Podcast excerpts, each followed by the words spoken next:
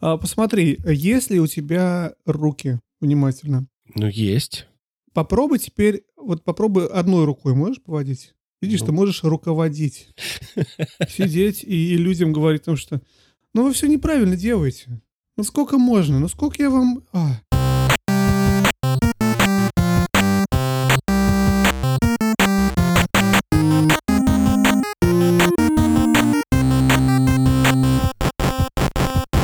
Всем привет, это Женя и Вадим, и 69-й выпуск подкаста про игры. Женя, привет. Привет. Так что же такое 69, Ой, Вадим? Слушай, я очень долго этого ждал. Что такое 69? Почему вы спрашиваете? Не знаю. Вот меня всегда интересовало, что же такое 7? Это Final Fantasy там. Что такое 69? 42. Есть красивые числа. Так. Там 88-й выпуск будет, 14... А, это другое. Так. 228-й. Так. Лето, осень. Много красивых чисел. Папиросим. Так, 69. Это 300. Будет выпуск 300. 300. Очень хорошо. А 100-500 будет выпуск? Ну, 100-500. Ну, для этого нужно еще немножко позаписывать, конечно. Смотри, 69, Жень, это как бы тебе объяснить? Это вот если взять Влада Сташевского... И, например, который 21, как ты знаешь, да? Да. И Каяметова, например, если бы ему было бы 48, и они вместе решили совместный альбом вот так чпок сделать, и он бы назывался бы 69. Или, это на самом деле, 69 это игра Road 96, Дорога 96, которая вот вышла вот недавеча, да? Только наоборот, 69, как будто дорога, огород, 69 огород, понимаешь? 69 огород, 69, да, огород 69. Огород 69, да. А еще 69 это, вот, кстати, вот ты вот шутишь, а вот мы сегодня будем обсуждать тему, которая отчасти связана с вот этим всем, вот этим вот. Я, кстати, хотел тебя спросить, я тебе уже писал такое сообщение. Жень, вот давай сразу скажи нашим слушателям, ты когда-нибудь в жизни, честно, играл хотя бы в одну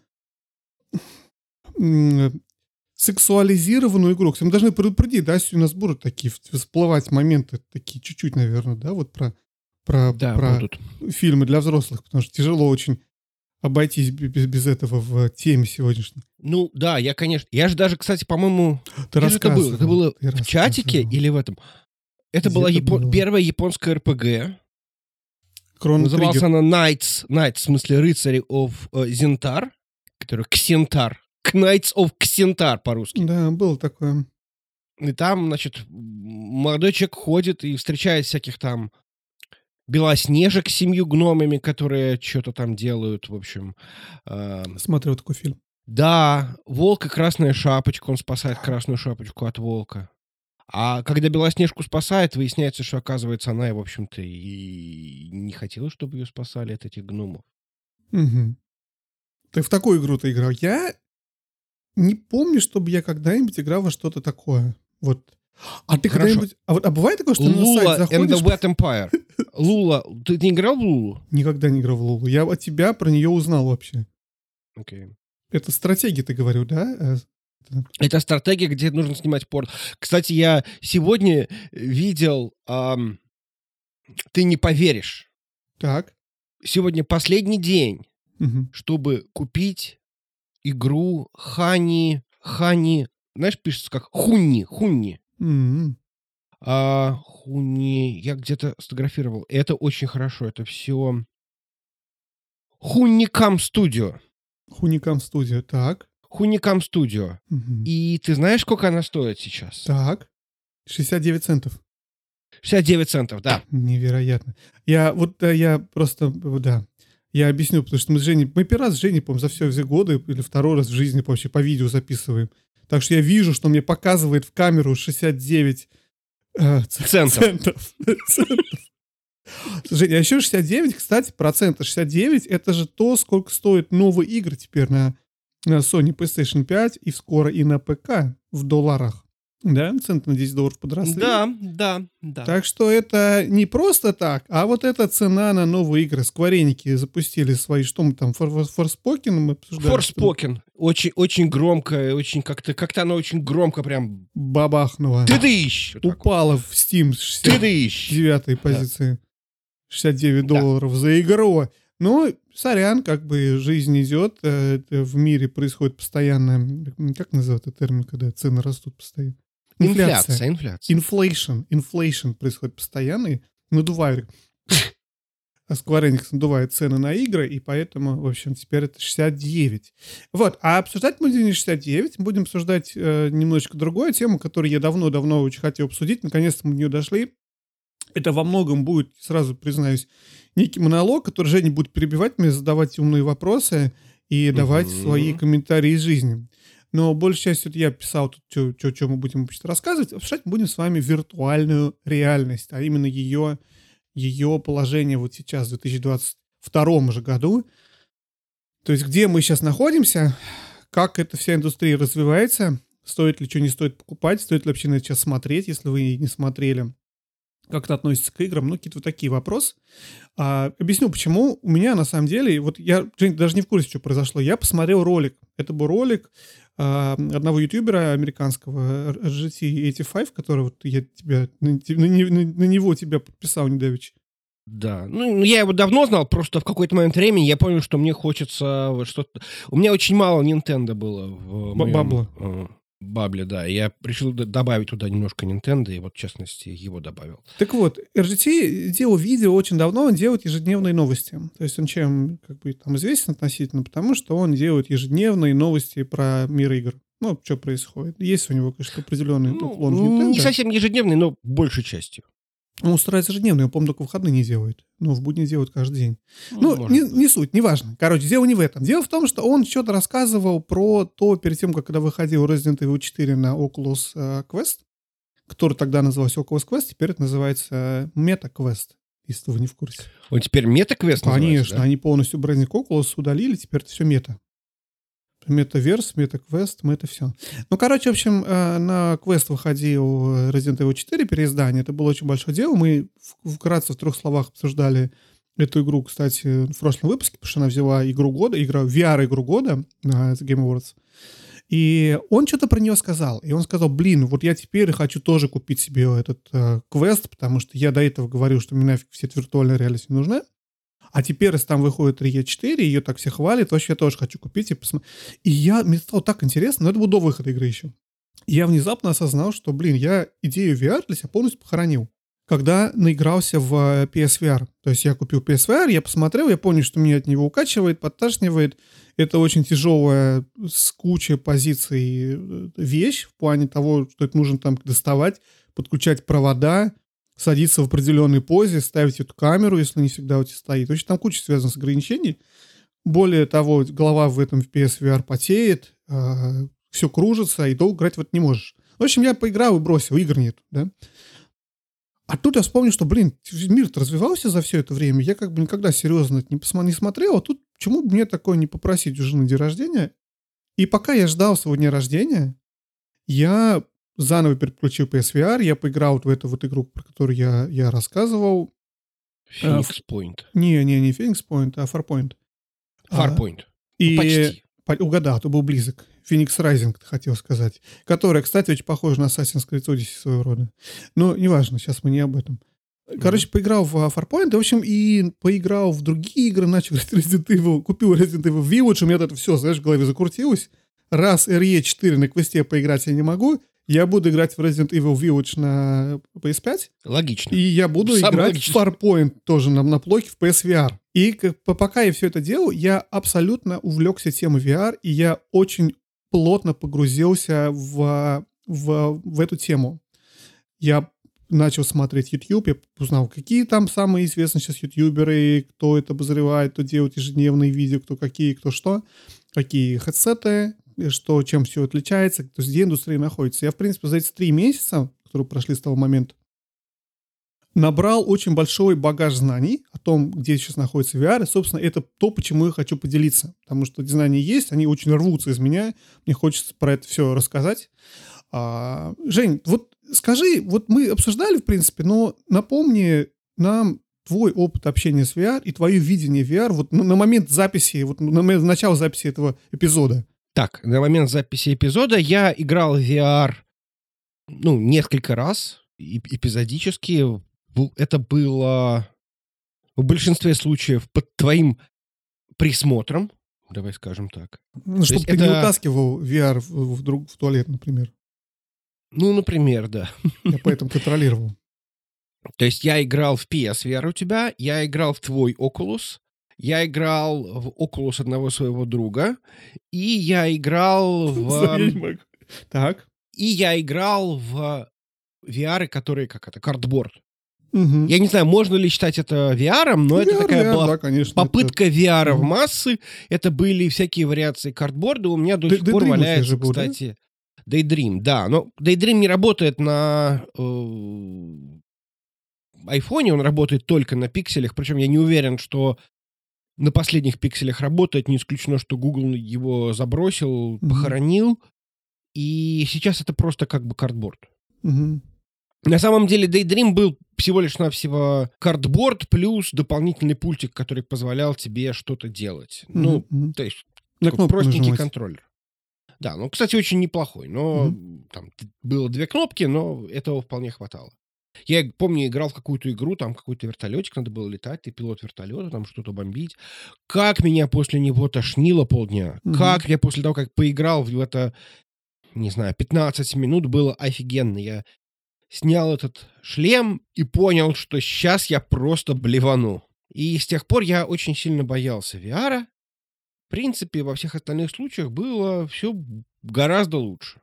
PSVR чуть хуже, Oculus мне нравится. Я даже уже думаю, что, может быть, надо перебороть себя и вот купить Oculus. Но пока думаю, я пока еще очень-очень насторожен и думаю, что, возможно, мне это не настолько надо. Но я очень готов с тобой по этому поводу поговорить и обсудить. Слушай, я вначале давай быстро скажу про то, что ты сказал про Daydream и все эти мобильные VR. И про то, что ты сказал, что тебя там тошнило. Обе этих вещи — это очень интересные, 2 интересных топика для VR-комьюнити современного. Потому что, во-первых, считается сейчас, что все вот эти мобильные VR — это была одна из самых больших проступок и самых больших ошибок для VR-индустрии, потому что это дало людям ошибочное представление о том, что такое VR. Потому что оно показывало, чтобы сделать VR, вам ничего не нужно, купить вот эту супер дешевую там, или соберите сами из коробки то, что делал, да, картборд, и у вас будет VR. И тогда вместе с этим и игры, соответственно, у тебя доступны на телефонах того времени, то есть ограниченные по графике. И это был такой, с одной стороны, вроде бы хорошая идея, что ты можешь сделать VR доступным. С другой стороны, дало очень много негативного опыта людям и показало им VR, который на самом деле не VR. Который, на самом деле, оттолкнул людей от VR больше, чем он мог бы их притянуть. То есть вместо того, чтобы это начиналось медленно, постепенно, и там через... Вначале был нишевым продуктом, а потом постепенно оно бы там развивалось и завоевывало бы массы, сразу в массы выпустили вот это вот не пойми что. Ограниченная масса. Понятно, что тоже там, понимаешь, покупали скорее люди более близкие к IT или более заинтересованы в этом. Или пытались это делать, да? Но все равно это произвело, оставило очень такой, знаешь, вот неприятный осадок во рту, весь вот этот вот мобильный VR того времени. И потому что из него ничего не вышло, и это было плохим качеством с разных сторон. И вот как-то так. А вторая часть про то, что ты говоришь про там тошнило и прочее, это вторая вещь, связанная с ростом VR, потому что от многих игр, от многих опытов VR действительно тошнит. Это абсолютно нормальная, естественная реакция. И современные игры, все, что я вижу в Oculus, по-моему, вообще все научились и поняли, что это так работает. И тебе предлагают в начале игры выбрать, насколько ты с игрой комфортен, с VR вообще комфортен, можешь ли ты в игре перемещаться. Потому что в обычной игре, да, в которой у тебя... По-английски называют это flat screen games. То есть это игры, которые на плоском экране. Обычными игры будем называть, да? В обычных не VR-играх ты на джойстике нажимаешь на кнопочку, ты двигаешься. большинство из нас не тошнит. У меня есть друзья, которые не могут играть в 3D-игры, потому что их укачивает моментально из монитора, от того же самого. Угу. Они, для них этот опыт настолько иммерсивен, что им достаточно в экран посмотреть и начать идти, что их будет тошнить. Мы так много с тобой, и, я думаю, большинство наших слушателей, скорее всего, тоже в это играли, так что вряд ли кого-то, надеюсь, утошнить начинает от обычных игр, да? VR — все это на следующий уровень. Когда ты надеваешь этот шлем на голову, и ты действительно чувствуешь себя внутри игры, нажимаешь на кнопку на джойстике, тут ты пошел, вот тут мозг полностью он теряет контроль, не понимает, что происходит, ему кажется, что его тошнит, и сейчас... Ты, кстати, говорил мне что-то об этом, да? Что ты... Почему это происходит? Ну, это происходит потому, что... Это тоже нормальная реакция организма. Организм считает, что когда его, скажем так, штормит, какое-то странное движение, то, возможно, нас отравили. Или мы отравились чем-то. То есть мы что-то не то съели, и от этого... И мы можем от этого умереть. И вполне естественная реакция организма на то, что мы чувствуем, что нас отравили, это, что называется, выкинуть лишнее. Поэтому нас начинает тошнить и в итоге может вырвать. Это связано с тем, что это не очень тренированный вестибулярный аппарат, который не привык к тому, что то, что воспринимает мозг, и то, как действительно движутся вещи, то есть он не умеет это дело синхронизировать. То есть очевидно, что мы, люди, ходим по земле, и у нас все стабильно. Если не стабильно, то это либо землетрясение, либо там, я не знаю, что еще. А тут, получается, мы, например, на корабле или в машине, нас трясет, и мы не понимаем, что происходит. И поэтому мозг вот пытается с этим бороться. Это такая вполне естественный способ реакции. Да, в случае с VR ситуация в том, что, опять же, мозг к этому не готов, но что интересно, и то, о чем пишут все издания, что это вещь, через которую надо пройти. Ну как, не то, что надо ее перетерпеть.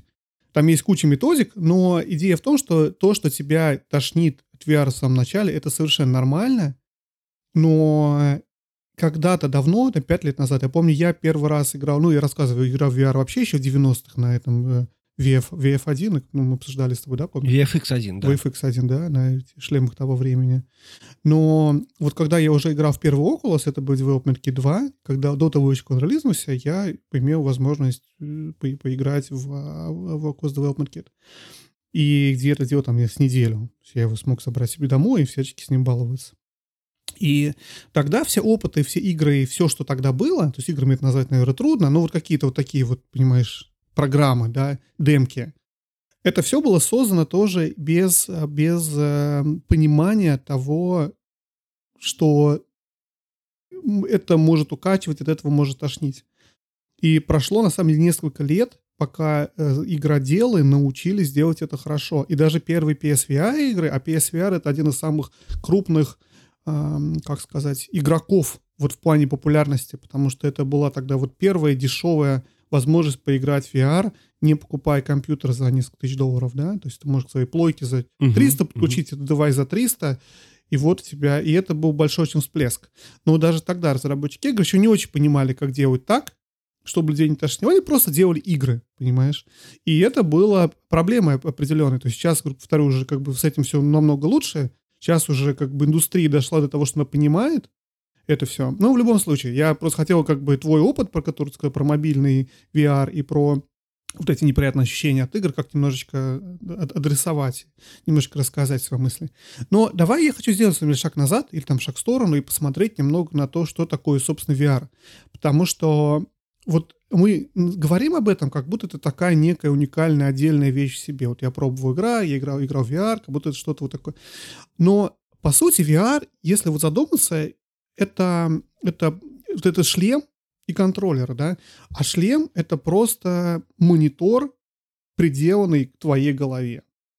Вот по большому счету. Он называется по-английски, у него сочетание HMD, Head Mounted Display. Это дисплей, привязанный к голове. Это то, что оно есть. Если у тебя есть какие-то трекеры, локации, ну, там, положение, ты головой крутишь, и у тебя сигнал через USB посылается там в компьютер или, не знаю, еще куда-то, который дальше там картинку меняет у тебя. Ну, по сути, это просто монитор на голове. А что это означает, что VR имеет отношение к играм такое же, как монитор имеет отношение к играм. И поэтому игры — это только всего лишь одна часть приложения того, где может использоваться VR. В настоящее время VR продается через игры, и это что-то сильно ассоциируемое с играми. И я, кстати, говорил об этом в прошлом выпуске. В этом году было сумасшествие по поводу VR. Вообще Facebook, точнее Meta уже, да, Meta объявила, что они продали более 10 миллионов, по-моему, этих квестов. И их продали больше, чем продали там Series X или что-то такое. То есть квест супер популярен.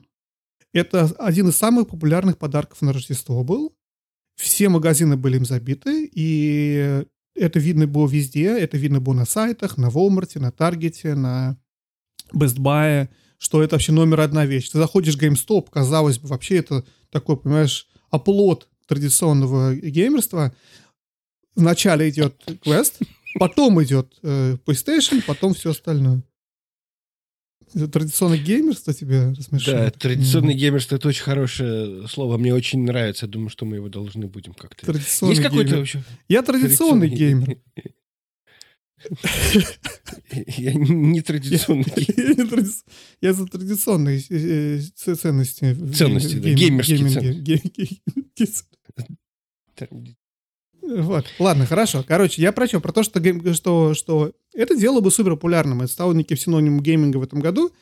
На самом деле незаслуженно. Мы обсудим, да, почему. И все-таки, конечно, понятно, что игры для VR пока не находятся даже близко на таком уровне, как находятся игры в консоли. Но я еще раз хочу вернуться к тому, что VR — это все-таки не про игры. VR — это про вот эту возможность что-то реализовать. Но...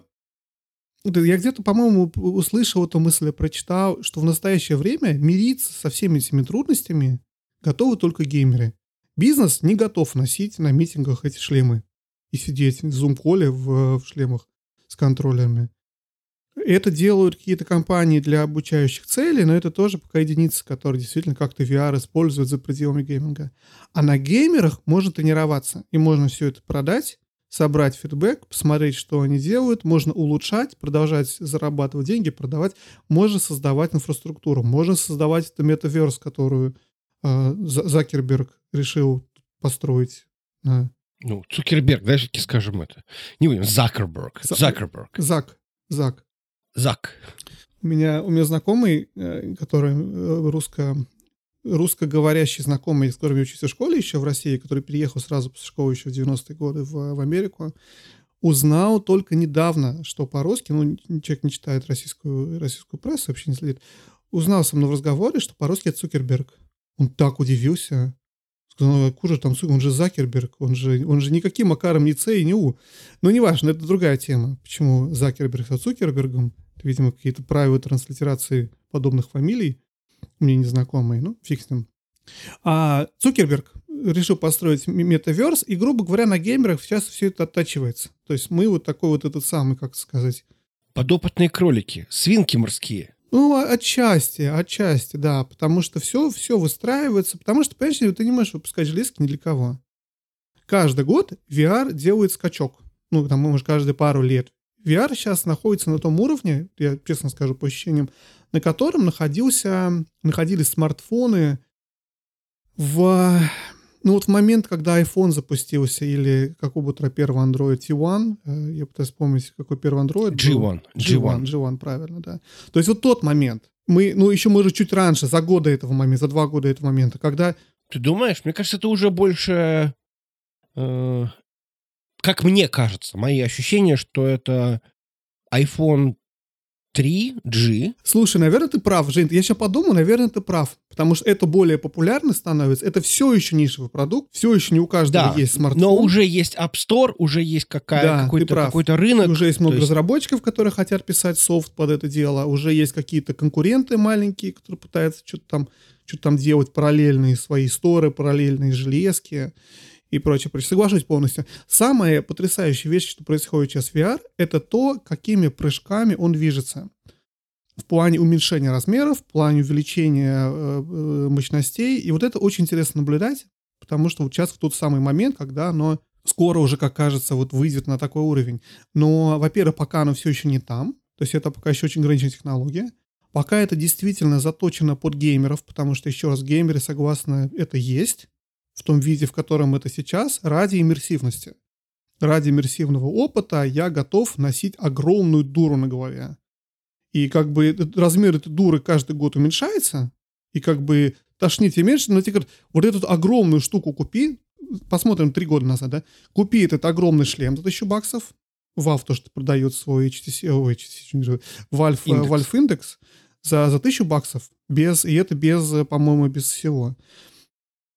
Купи эту штуку, купи компьютер за $2000, чтобы мочь это играть. И вот за $3000 повесь эти сенсоры по всей комнате своей, чтобы у тебя видео видели камерой твою голову, потому что он так работает на сенсорах, которые в комнате висят, да?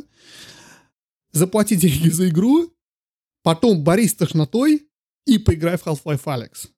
И такой, блин, класс. Где мои $3000? Где мой тазик? Я готов все это делать, чтобы поиграть. Понятно, что никто, кроме геймеров, такое извращенство не готов над собой в настоящий момент. Можно я задам тебе сразу вопрос по ходу? Давай. Скажи мне, пожалуйста, получу ли я какой-то дополнительный опыт, купив VR и вот этот вот сетап за $3000, нежели в нижнем ценовом спектре Oculus $300? То есть разница в 10 раз я получу, ну, я понимаю, что в 10 раз лучший опыт я не получу, но получу ли я какое-то преимущество по качеству, может быть, меня будет меньше тошнить, будет ли, не знаю, мне более комфортно, будет ли меня лучше трекать, смогу ли я играть в более навороченные игры, я не знаю, может быть, меня будет больше погружать внутрь. Вот. Я понимаю, что, может быть, ты не очень в курсе, потому что у тебя нету этого сетапа за 3000, но все-таки вопрос в том, насколько вот эти вот вложения вот этот вот в топ-левел, они разумно объективно, потому что это же тоже доступно все на текущий момент, правильно? Смотри, это очень интересный вопрос. Я думаю, как его ответить, потому что он такой, наверное, немного результирующий того, что хотел про VR рассказать. Давайте вначале на него отвечу, а потом мы все-таки пройдемся по пунктам. Давай. Если вкратце, это зависит от того, что ты покупаешь. Если ты хочешь купить Valve Index за $1000 хуже, чем Quest за $300 по ряду характеристик. Ну, там есть HTC Vive какой-нибудь, я не знаю. HTC Vive еще более старый.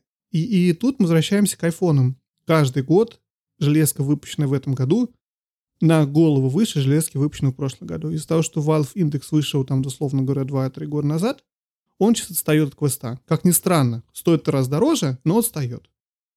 И сейчас многие игроки в PC VR, и мы в Стиме недавно статистику получили, мы обсуждали прям, да, с тобой пару дней назад буквально, про то, что 40% игроков Steam VR играют на квесте. Не только потому, что это более дешевый хендсет, а еще и потому, что он лучше по ряду причин. Он беспроводной. Ты можешь его по беспроводу подключить к своему компьютеру через Wi-Fi и играть. Для игр, у которых важно, которые румскейл игры, не где ты сидишь на стуле, а где ты там ходишь немного, что-то делаешь, для того же Half-Life Alyx. Провод — это боль. То есть играть в Half-Life Alyx с проводом неудобно, который тебе должен волочиться за тобой по дому. Поэтому что делают люди, которые играют с проводом? Они вешают вот эти вот систему на потолке, чтобы тебе провод по потолку шел, свисал в центре комнаты, там, где ты играешь. Дело не только в стоимости, дело в том, что это на самом деле не нужно. Потому что в реальности... Ну и потом попробуй договорись с женой, что ты к потолку прибьешь провод, и он тебя будет свисать. И это, понимаешь, это сложнее. Самое... Ты это сложнее. Можешь, но ты, опять же, ты должен понимать, что это решение 2-летней давности. Сейчас оно не осмысленно совершенно. Потому что лаг дополнительный, который даст тебе квест, будет, ну, беспроводной квест, будет примерно 10 миллисекунд. Считается, что это совершенно никак незаметно, и поэтому нет никакого преимущества играть в индекс, а не играть в беспроводной квест. А по картинке там у него разрешение, если я правильно помню, выше, чем, например, у индекса. И поэтому, как бы, опять же, нету смысла брать хуже вещь. У индекса есть плюс. У него, например, OLED-экран, мой любимый, да? А у Quest 2 не OLED-экран. То есть там они сильно порезали цены за счет того, что не поставили там обычные OCT. Но при этом он там более яркий. То есть там, понимаешь, там, ну, все вот эти вот вещи не всплывают. Но как бы считается, что вроде как сейчас типа, квест будет получше, наверное, чем Valve Index для игры именно в компьютер. Отвечая на этот вопрос, если сравниваешь только хедсеты, нет. Но если сравниваешь просто квест или квест плюс компьютер, понятно, что у тебя возможностей больше. Ну, это понятно, да. Но при этом там тоже есть своя проблема. То, что PC VR, то, что называется вот VR под PC, он немножечко умирает. Потому что и в него играли только люди, у которых были деньги на эти мощные компьютеры. Давай сделаем по-другому, давай сделаем шаг назад. Я хотел обсудить про вот эти, про реалистичность VR вообще и про вещи, важные для VR. А потом вот к этому вернемся. Почему? Потому что вот я хочу одну вещь сделать максимально понятной. Я думаю, она понятна большинству, но просто я ее повторю. Почему VR требователен к железу? Потому что VR супер требователен к железу. Потому что для создания иммерсивности тебе нужно иметь на каждый глаз картинку высокого качества. То есть тебе нужно было высокое разрешение. Вот если ты сравнишь, например, с телевизором. Вот я вот смотрю на телевизор, какой-нибудь большой 65-дюймовый телевизор 4К. Он занимает, ну, я не знаю, вот на стене он висит, там, грубо говоря, треть моего обзора. Я не знаю, не треть, наверное, меньше. И в нем у меня 4К. Для того, чтобы я мог бы получить такое же качество, условно говоря, в VR, мне надо, чтобы треть площади моего зрения, одного моего глаза, была 4К. А значит, разрешение на каждый глаз должно быть 12К. Я не знаю, я точно в голове пытаюсь посчитать, не очень хорошо, но, в общем, идея понятна, да? Что тебе нужно какое-то невероятное количество, или 16К, наверное, да, на глаз. Тебе нужно невероятное количество пикселей, чтобы создать какую-то картинку, приближенную к реальности. Чтобы можно было сказать, что я, играющий на телевизоре, вижу примерно то же самое, что я, играющий в VR, и у меня пиксел density вот это, вот примерно такая же. Да? Угу. При этом это надо умножить на 2, и я так понимаю, что желательно частоту побольше. Совершенно верно. Что... При этом тебе нужно умножить на 2, но более того, это значит, что у тебя при этом твоя графическая система, которая все читает, то компьютер или это мобильный процессор, должен рендерить это на два глаза одновременно. То есть ну да, у него задача рендерить не одну 3D-картинку, а две 3D-картинки, каждая из которых должна быть поэтому 12К, да? А теперь добавь к этому разрешение, например, частоту обмена. У тебя, в принципе, ты 60 FPS, хорошо, 30 терпимо, если я на консоли играю, далеко от телевизора, с джойстиком нормально. А Sony делала в свое время ограничение, что игры должны быть минимум 90 FPS на PSVR. Потому что они сказали, менее 90, это будет... Мы не готовы на это пойти, давайте 90 поставим. Окей, 90 FPS на каждый глаз... 12 этот самый, по 12К. В общем, понятно, что это просто нереалистичное требование компьютера, да? И мы все еще не там. Мы все еще не можем, на самом деле, действительно генерить крутую картинку. Это один из самых, на самом деле, ограничивающих факторов для VR. Это процессорная мощность или графическая, или мощность графической подсистемы, которая картинку генерит. Потому что если бы мы могли бы сейчас засунуть в каждый глаз по 3090 Ti, сегодня, кстати, только ее объявили, вот, то тогда, да, новую карту выпустили для майнинга и для скальпинга. Там у них есть два назначения. Ты можешь их или майнить, или скальпить. Купить не можешь. Вот. Хорошо, да. Но есть к чему стремиться. Есть, да. Короче, да, я все к чему говорю. Потому что в принципе, с по 390 в каждый глаз засунуть и синхронизировать, наверное, что-то можно будет сделать. Ведьмака запустить там. Ну, может, не Ведьмака, а... что-то покруче, с высоким уровнем графики. Вообще, конечно, немножечко утрирую, потому что, в принципе, многие современные игры, они могут нормально работать, но, опять же, у тебя ограничено то, сколько у тебя в реальности может... Какое разрешение ты выдаешь на каждый глаз. Вот. Но кроме этого, смотри, у тебя еще важна яркость и контраст экрана, да? Потому что вот проблема квеста, нового, квест 2, то, что у тебя не OLED-экран, а значит, весь черный, серый. И на телевизоре с этим хоть как ты готов мириться на мониторе? Но когда у тебя темная ночь, вот я играю в Walking Dead, темная ночь, ты идешь, а у тебя на самом деле серая ночь, там какие-то серые могилы, серые зомби, и это как бы не очень похоже на черную ночь, понимаешь? Вот, то есть ты... Ну, я не знаю, я вообще в темноте, вот когда вот продираешься ночью через темноту, Ты часто продираешься ночью через темноту? Нет, ну, вот, например, но... тебе надо куда-то пройти. Ты даже тоже, в общем-то, не совсем черный. Это... Я понимаю, но ты знаешь, чем это очень сильно видно. Вот, опять же, PSVR, PlayStation VR, там был OLED-экран. И вообще, практически большинство VR делают через OLED. Это вот это решили Facebook сократить цены и поставили туда LCD.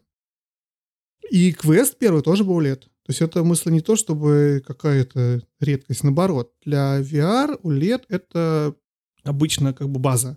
Потому что, да, потому что ты хочешь, чтобы у тебя был черный, похож на черный. Потому что ты очень четко видишь, когда ты смотришь ночь или что-то такое, что у тебя не звезды на небе, а у тебя какие-то пиксели на сером фоне. И как бы это важно. Тебе важно, чтобы было ярко, чтобы солнышко у тебя светило. Тебе хочешь, чтобы HDR у тебя был, потому что, опять же, это создает картинку, которая похожа на реальную жизнь. Тебе нужен угол обзора, да? Потому что, опять же, ты не хочешь видеть вот в этом маленьких очках.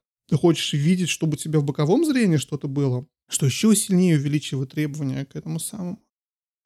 Ты хочешь, чтобы эта вещь была легкая, чтобы ее на голову не надо было вот эту огромную дуру надевать с этими огромными линзами, экранами, всем остальным по 12К. Ты хочешь, чтобы очки такие ты надел, и вот все у тебя было. Понимаешь? И поэтому, короче, реальность, вот тут это все ограничения VR. Одно из первых основных, конечно, это производственная мощность железа. А вторая – это ее физические составляющие. Это, грубо говоря, его вес, размер, автономность подключения. Опять же, возвращаемся, да, к вопросу проводов. Провод какой-то ты тянешь, вот ко всем этим классическим PC VR или PlayStation VR. Контроллеры, да, тебе хочется свои руки видеть. Ты не хочешь какие-то, вот ты хочешь, чтобы у тебя... Это очень много требований создает для того, чтобы сделать качественный VR-экспириенс. Чтобы ты почувствовал себя как будто на самом деле, вот тебе куча всего это надо. И поэтому, например, когда вышел тот же PlayStation VR, это была хорошая попытка сделать VR доступным ценой большого количества ограничений. В PlayStation VR, например, стоял, и все еще стоит, он продается, да, стоит 1.1080 экран, поделенный на две части. То есть тебе каждый глаз видит половину от 1080. То есть ты видишь Half-Life Resolution. Да. И плюс это все подключено к PlayStation 4, которая 30 FPS не может Bloodborne не выдать. И ее выпустили PlayStation VR еще до того, как выпустили PS4 Pro. И она с тех пор не обновлялась. Поэтому там ограничения невероятно... И на 90 FPS, например, да, про Sony. 90 FPS на каждый глаз. Понятно, что уровень графики в играх для PlayStation VR, он сомнительный. Ну, то есть это игра про кубики. Про очень... Четкие, ну, да и нет. Понимаешь, вот игра... Вот Squadrons тоже, вот мы с тобой обсуждали недавно, мы с тобой Тироба играем в Squadrons. Угу. Squadrons есть по PlayStation VR, он хорошо там работает. Это не кубики, но это, опять же, игра, в принципе, задумана с простыми примитивами. Эти простые эти вещи летают, ну, более-менее простые, потому что там взрывы, там есть сложности объекты, но там очень много трюков используется, чтобы все это нормально работало на PlayStation VR. Ну, в общем, в любом случае, ограниченная платформа. Запустить Ведьмака или что-то подобное на Ведьмака PlayStation VR не получилось бы. Как минимум, потому что 90 FPS нельзя было бы выдать, не говоря уж про то, что какие-то высокие разрешения. Но вторая проблема, да, этого PlayStation VR, опять же, это то, что у тебя из-за того, что у тебя очень низкое разрешение, у тебя глаз видит эти пиксели очень близко к глазу, да, и, ну, если ты их видишь очень рядом с собой, и поэтому все, что ты видишь, выглядит, как будто ты смотришь через сетку для комаров. Они называют эту вещь скриндор-эффект, потому что как будто через скриндор ты смотришь. Ну, вот это такая дверь, которая стоит здесь у нас на задних дворах, грубо говоря. И проблема в том, что ты поворачиваешься, эта сетка, она у тебя остается на глазах. Да, у тебя под ней пиксели раскрашиваются, а сетка остается. И это одна из причин, почему, собственно, от VR тошнит очень сильно. И почему от PSVR у меня очень быстро начинала болеть голова, я плохо начинал себя чувствовать. Это считается скриндор-эффекта. То есть вот эта вот сетка на глазах, она у тебя вот так влияет. Поэтому наш путь по VR, он очень тернистый. Я возвращаюсь к этой теме, да, и вот он требует очень много жертв. И... Мало кто, кроме геймеров, готов это терпеть. Вот серьезно. Это очень понятно, интересно становится. И игры, из-за того, что все ограничено, эти игры-то, опять же, большей частью довольно простые. Никакие крупные студии не садятся и не пишут. Вот единственные вот эти редкие исключения, как тоже Half-Life Alyx, когда, как его зовут, Ньюэлл, я забыл. Гейб Ньюэлл. Как? Гейб Ньюэлл, да, я полностью забыл. Гейб Ньюэлл. Когда он сказал, так, VR — это будущее. Кстати, да, мы с тобой, помнишь, обсуждали, обрати внимание, автор Half-Life, классической игры, шутера первого лица, и автор Дума, классического шутера первого лица, оба увлеклись VR. И Quake. Увлеклись VR и начали делать свои шлемы. Кармак пошел работать в Oculus и стал там вообще главным по Oculus. И, соответственно, в Valve начали вообще целую игру огромную выпускать на своей главной франшизе. Выпустили только VR, надеясь, что VR рванет. Ну, как-то, видимо, не случилось. Ну, смотри, это все всему свое время. То есть это, я повторяю, что мы медленно движемся к этому моменту, когда это будет более доступно. Но, возможно, немного поторопились. Это проблема, Жень, курицы и яйца. Вот на полном серьезе. Пока ты не выпустишь Half-Life Alyx, у тебя массовый игрок даже не пойдет покупать PSVR. Когда вышел Half-Life Alyx, это очень сильно продажи увеличило. Когда вышел Quest, когда вышел в Quest'е тоже Resident Evil, это тоже очень сильно продажи подняли. Но это все не сравнится с продажами на Рождество, но все равно. Это очень-очень высокие пики были по PVR. Ну, понятное дело, ты же понимаешь, что, возможно, тот образ того, что Oculus — это гейминг, и вот это повсеместное засилье Oculus. Я, кстати, с тобой согласен. Ты заходишь в Best Buy, везде висит Oculus. Заходишь физически, даже GameStop висит Oculus, везде один сплошной Oculus, на Амазоне Oculus. Но, возможно, это было некое маркетинговое вливание того же самого Фейсбука, ну, то есть, как это, Меты. Поскольку их главный, который Zuckerberg, решил строить метаверс, как мы уже знаем, и поэтому решили вложиться максимально, чтобы набрать какую-то базу, потому что я с тобой согласен, да, это курица-яйцо, нужно, чтобы были люди, чтобы туда приходили еще люди. Угу. Это как работает, как в принципе, как с любыми социальными сетями. Чтобы туда приходили разработчики. Вот проблема VR — это нехватка разработчиков, это незаинтересованность в продукте крупнейшими игровыми компаниями. Поэтому тебе надо искусственно раскачивать. Ты искусственно раскачиваешь, продаешь, увеличиваешь свою вот эту вот базу в плане количества людей, у которых есть VR. Пишешь об этом новость громкую на весь мир. Мы продали 10 миллионов Quest 2. Ты, но при этом, чтобы их чем-то кормить, ты туда пускаешь кучу инди-разработчиков. Ты выдаешь бонусы направо-налево. Ты как-то пытаешься все это поддерживать. Ты пытаешься стартануть с нуля вот эту вот машину, которые у тебя приходят новые разработчики, пишут новые игры или новые программы, и тут приходят также люди, и это все покупают, но еще и параллельно развивается вторая часть, связанная с бизнесом, потому что вот новый шлем, который делает Камбрия, по-моему, называется, который делает Мета, который вот в этом году выйдет как раз, он ориентирован на бизнес, он не ориентирован на игры, он ориентирован на то, что это что-то легкое, удобное для митингов, они пытаются вот что-то вот сделать такое. HTC выпустили в том году HTC Aero, то есть HTC ушли от своего Vive, они выпустили девайс для, трудно объяснить, для калифорнийских домохозяек, как я его для себя назвал. Потому что ты не можешь ни во что играть, у него нет контроллеров, то есть там ты управляешь только телефоном в нем и с чем-то таким. И это для медитаций, просмотров фильмов и каких-то таких вот экспириенсов. То есть это VR для других людей. То есть и какое-то движение происходит. Это пытается создаться. Он легкий, он маленький, он действительно похож на очки. Но это VR. Он работает как VR. Он просто рассчитан под другую аудиторию. И я почему говорю? Ну, что чтобы все это работало, нужно вот это вот много элементов пазла. Понимаешь? Нужна и база, и игроки, и производители, создатели контента, создатели того всего, чтобы видео снимал, чтобы Netflix свой клиент написал. Ну, вот и все, оно идет одно за одним. Хороший план, мне нравится. Слушай, а почему AR не стартанул? Вот я так понимаю, что это был промежуточный этап. Нет. AR это... Или это параллельная ветка? AR это не то, что параллельная ветка, это связанная ветка, это то, на самом деле, что Facebook интересно прежде всего. Ну, XR они сейчас называют. Вот смесь между сам VR и AR. То есть это то, что им нужно. Он не то, что не стартанул, он пока просто еще не дошел до того момента. Там куча проблем. Facebook тоже пытался сделать свои очки, Они же выпустили вместе с Ray-Ban, они выпустили очки свои, которые ничего не делают, да, было, но они кстати, видео снимают. Это проблема, связанная с privacy. Это проблема связана с тем, что современное человечество больше всего беспокоит, западное общество, по крайней мере, это чтобы их кто-то случайно данные где-нибудь не использовал, где нужно. Не снял их, не там, где им не подписывались и прочее, прочее. А тут тебе ходит кто-то по городу в очках, которые все снимают. Понимаешь? И причем, по иронии судьбы, это еще и очки Facebook. Да? Совершенно случайно. Кстати, шутки шутками. Facebook, когда выпустил эти Ray-Ban очки, на этих очках нет ни одного слова Facebook. То есть они знают, что делают. Они не называются Facebook очки.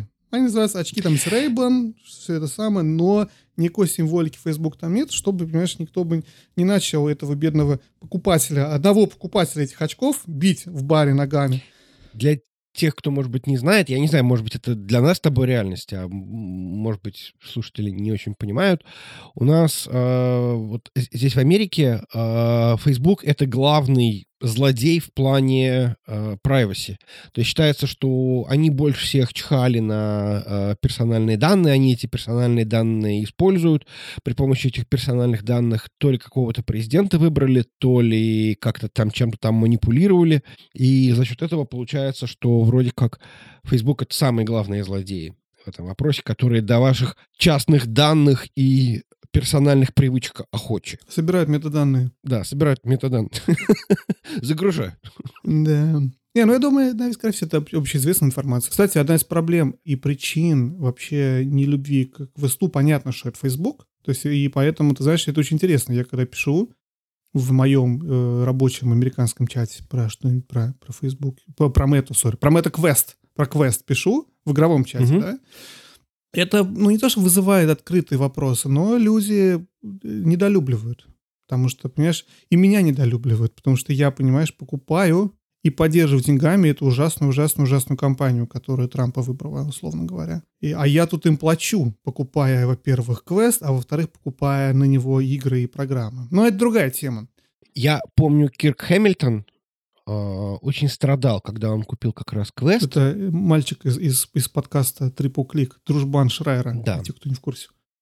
Да. Он очень страдал, что он купил как квест какой-то, я не помню, наверное, тоже, в смысле, Oculus какой-то купил, наверное, квест. Но суть не в этом. Он очень переживал, что его заставляют создать аккаунт в Фейсбуке. Да, это не было. Короче, если ты откроешь любое американское видео на тему обзора квеста, он идет с того, что, downside, что проблема, что ты не можешь это сделать без Facebook аккаунта. Это причина, по которой квест в настоящий момент, например, не продается официально в Германии, потому что немецкое правительство сказало о том, что мы не собираемся допускать на рынок железку, которая требует аккаунт на Фейсбуке. Поэтому все немцы покупают квесты через Францию, что-то такое. Ну, короче, это есть определенная, понимаешь, тема движуха в мире, и она очень популярна, она очень обсуждается. И на последнем, собственно, вот этом Facebook Connect, когда они перенесли смету, они объявили, что окей, мы теперь больше не будем требовать, можно будет залогиниться без Facebook аккаунта. Потому что это была одна из главных претензий вообще к этому устройству, и один из блокеров, почему некоторые более либеральные граждане не хотели этот ваш квест покупать. А и мете важно, чтобы их железка продавалась, да? Но теперь у них нет, no excuses not to buy. Ну, типа того, да. Но они, понимаешь, они пытаются делать все. Они избавились от имени Facebook, который уже за пашком. Они убирают все вот эти ограничения. Им важно себя максимально очистить от всех вот этих вот теорий сговорческих и не только. И им важно продавать свою железку, им надо свой бизнес дальше строить. Но мы ушли немножечко, от этого самого. Слушай, знаешь, что хочу рассказать? Расскажи. Я хочу прям в трех словах немножечко рассказать про историю, если ты не против. Можно я прям прибегу? Да. Заметь, кто тут есть, я расскажу про историю. Вообще, VR появился давно, но вообще он еще в какие-то далекие допотопные годы пытались люди что-то такое сделать. Сильно рванул в 80-е. И вот то, что мы с тобой смотрели, вот эти VFX1, да, это вот как раз вот результат того. И, потому что тогда было ожидание, что сейчас мы вот выпустим... Я помню, циркулировала вырезка из какой-то австралийской газеты про виртуальный секс, где там люди были... На них были надеты какие-то вот эти вот шлемы, и на разные их части тела тоже были надеты какие-то механизмы. И это все было про виртуальную реальность. Я помню, газета, у меня была газета, Жень, называлась «Весь компьютерный мир» или что-то такое. Это была газета, выходила тоже в 90-е, в середине года, в 95-м, по-моему, я ее купил, и мои родители купили. Там рассказывали про новый компьютер, и там было все про виртуальную реальность, и как все будет в виртуальной реальности, и как будем там жить. Это было увлечение, вот это вот первое половина 90-х, очень сильное, о том, что скоро все будет в виртуальной реальности, и мы все там будем. И вышел газонокосильщик, как бы вспоминали, 8 раз уж газонокосильщик, это не помню в каком году, 92-й или что-то такое, да, 94-й. Потому что вот казалось, что вот сейчас мы все скаканем, но тогда, мне кажется, недооценивалось очень сильно, или, может, доценивалось, но недооценивалось массовым потребителям, то, что железки, компьютеры настолько далеко от того, чтобы хоть какого-то нормального уровня производить графику, или то, чтобы она была VR, действительно, чтобы ты не понимал, где реальный мир, а где нет. Они тогда-то не могли ее даже не то, что на VR, на монитор нормально производить, да? И еще много десятков лет не могли. Это сейчас мы догоняем, что можно в реальном времени рендерить какие-то трудные изображения крутые. Тогда это, конечно, было нелепо. Поэтому VR очень быстро умер. То есть он был такой вспышкой, которую все обсуждали, о том, что ого, сейчас мы все будем это делать. Ну, все поиграли, посмотрели фильмы, посмотрели VFX1 и забыли об этом полностью. И там причина была, на самом деле, что, во-первых, сами процессоры были слабые, да? А второй момент, что VR требует дорогой оптики. Почему? Потому что тебе нужна оптика очень дорогая, которая будет исправлять искажения на краях линз. И это была одна из самых главных ограничительных вещей. Угу. Что произошло с Палмером Лаки? Да? 2011 год, Лаки 18 лет, он молодой. Он вспомнил про то, что когда-то в его детстве, или даже не в его детстве, наверное, еще до его рождения, я пытаюсь посчитать, да, в 11-м. Не, кстати, он родился как раз, когда VR стартанул. Был вот этот вот, значит, VFX1 и все эти вещи. Он пытался его реанимировать, он пытался что-то с ним сделать. Он осознал, что одна из проблем VR, что процессоры слабые, давно уже условно решена. Процессоры за 20 лет сильно продвинулись вперед. А во-вторых, то, что теперь у тебя есть возможность исправлять искажения на линзах при помощи компьютера, а не при помощи линз. И если раньше нужны были дорогущие линзы, которые будут тебе это выпрямлять и делать крутую картинку, то сейчас ты можешь исправлять картинку просто компьютером. Ты будешь ее посылать на сам вот этот экран, который у тебя стоит перед линзой, не в прямом виде, а вот в искаженном. Так что на углах она будет как-то сжата, чтобы та линза, которая тебя исправляла, и для глаз смотрелась нормально. Это считается основным, главным вообще достижением, или как-то открытием, или изменением в мире VR. Почему VR стартанул, почему Oculus стартанул, почему все это пошло-поехало и приобрело столько интереса набрало. Именно возможность исправлять искажения линз и не ставить дорогие линзы. И, собственно, это полетело так быстро, потому что он в 2011 начал это делать, в 2012 на следующий год он показал это, увидел этот Кармак. Кармак увольняется нахрен из своей, где он там был беседа, или не там увольняется, Зеномакса. Все, это будущее, это все, они там ругались, потом судились очень долго, Зеномакс с Фейсбуком, с Окулусом из-за Кармака, собственно. Он делает, Лаки делает Kickstarter, и один из самых успешных, наверное, самый успешный Kickstarter вообще за всю историю Kickstarter. Куча поддержки, и, собственно, тот же самый Gabe Newell, когда присоединяется, тогда же в 2019 году, записывает видео о том, VR — это будущее, Oculus классно, Palmer Luckey наш чувак, все давайте шлите деньги сюда. И как бы при помощи Кармака, Ньювелла и остальных Luckey собирает кучу денег и, в общем-то, стартует эту железку. И в 2014 году, всего 2 года, через 2 года после старта Oculus его покупает Facebook. То есть это такой... старт мощнейший, именно из-за того, что он вспомнил про технологию и догадался, что можно картинку и назад искривлять на этих самых, и не нужны дорогие линзы. И тогда же в 2014 году появляется Cardboard VR, потому что Google становится интересным. В 2016 году появляется Daydream. Ну, в общем, короче, вот это все начинает происходить. В 2016 же появляется PS VR. Это все идет, в принципе, довольно быстро. Вот с момента, как Luckey в 2011 сказал, ага, уже через 5 лет Sony выпускает свою большую промышленную вещь, HTC выпускает свой Vive, и уже это идет вот по накатанной, идет, то есть довольно быстрое развитие, да, вот оно, вот вспышка пошла, и оно идет. И в 2019 году у нас, собственно, выходит Valve Index. Valve Index считается сейчас самым популярным или самым успешным вот этим вот проводным VR-шлемом старого образца. Как я уже сказал, мы с тобой обсудили, что, возможно, он не очень соответствует по качеству тому же даже Quest 2. Но у него есть эти самые... Вот из таких вот олдскульных старых классических VR, но ему при этом всего нет ничего. 2019 год, Женя. Ну да, было, вот только. Вот, только. Чуть больше 2 лет назад. Мы уже подкаст писали. Уже год писали как подкаст. Да, мы уже подкаст писали, совершенно верно. В 2019 году выходит Quest, а потом в 2020 году выходит Quest 2. Quest, я, когда он вышел, говорю, мне было неинтересно совершенно. Потому что для меня Quest всегда воспринимался, как они там вообще Oculus Go делали до этого, воспринимался как вот этот VR-шлем, который логичное продолжение Daydream и Cardboard VR, понимаешь? Это вот мобильный телефон, просто встроенный в шлем. Ну, зачем мне это нужно? Я уже поиграл в это в свое время, понимаешь? Я как бы серьезно к этому не относился. Что я недооценивал, это то, что Facebook сможет сделать с этим устройством. Потому что они поставили туда, особенно в Quest 2, они поставили туда мощный, относительно мощный Qualcomm процессор, который ориентирован и оптимизирован для VR. Они смогли создать определенную вот эту вот пользовательскую базу с первым квестом, которые купили его возможность, чтобы играть в Beat Saber. Beat Saber, кстати, тоже вещь, которая произошла с VR, которая очень сильно ему помогла. Но это, знаешь, это ты ждешь, когда это само чудо произойдет, а не то, что там кто-то в Oculus там где-то сел в Фейсбуке и начал выдумывать, давайте попробуем такую игру. Потому что они пробуют. Они пытаются выпускать свои игры какие-то, но они все в средней успешности.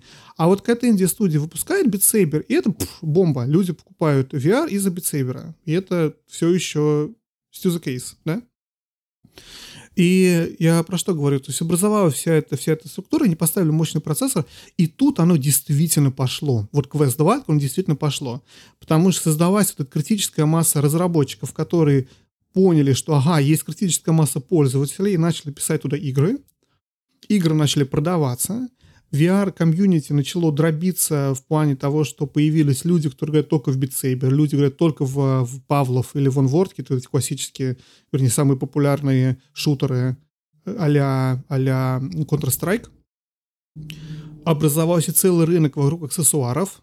Вот эти вот типа, знаешь, пластмасс-автоматы, куда ты вставляешь этот квест, чтобы у тебя, вот ты не просто, не квест, а в смысле контроллеры. Контроллеры, да. Да, чтобы ты как будто держишь вот это в руках, вот эту вот всю эту штуку, и т.д. и т.п. И стало видно, что вот оно задвигалось, и двигается все еще. Чем больше это двигается, тем больше Фейсбуку или на Мете сейчас проще находить разработчиков, тем большим интересом Rockstar хочет переделать San Andreas, да, который выходит. Это все еще очень ограниченная платформа технически. Это технически все еще мобильный процессор. Да, он там оптимизирован под VR, но это мобильный процессор. Но это небо и земля по сравнению с тем, что было раньше и что сейчас, в плане того, что людям больше не нужно покупать за $2000 компьютер, чтобы запустить игру. Им не нужен этот провод, ты можешь играть в этот квест в любом месте. Я играю в квест, вот сидя за этим столом, я играю в квест в кровати у себя, я играю в квест в зале, в комнате, в большие вот эти какие-то игры требуют. Это действительно, ты можешь делать это везде. Ты не ограничен этим проводом, привязанным к компьютеру, где ты что-то там запускаешь. При этом я играю в PC VR игры, я играю в Half-Life Alyx через Wi-Fi в другой комнате. У меня ноутбук запустил игру здесь, а я играю ее игру там. И это очень, очень круто. Проблема квеста, такая проблема, отчасти проблема, что никто в настоящий момент не может конкурировать с ними, потому что совершенно ни одна компания не может выпустить железку хоть как-то близкой по мощности, хоть как-то близкой стоимости. Подожди, ну ты вот так говоришь, мобильный процессор. Это на самом деле не совсем точно, потому что... Точнее как, сейчас грань между мобильным и десктопным процессором, она в какой-то мере стирается, да? То есть поскольку у нас есть Apple, которая выпустила мобильный процессор, который одновременно вставляется и в iPad, и там, в ноутбук, и вроде как это и может быть десктопный процессор. Я так понимаю, что он будет выходить в варианте... Когда-нибудь выйдет этот...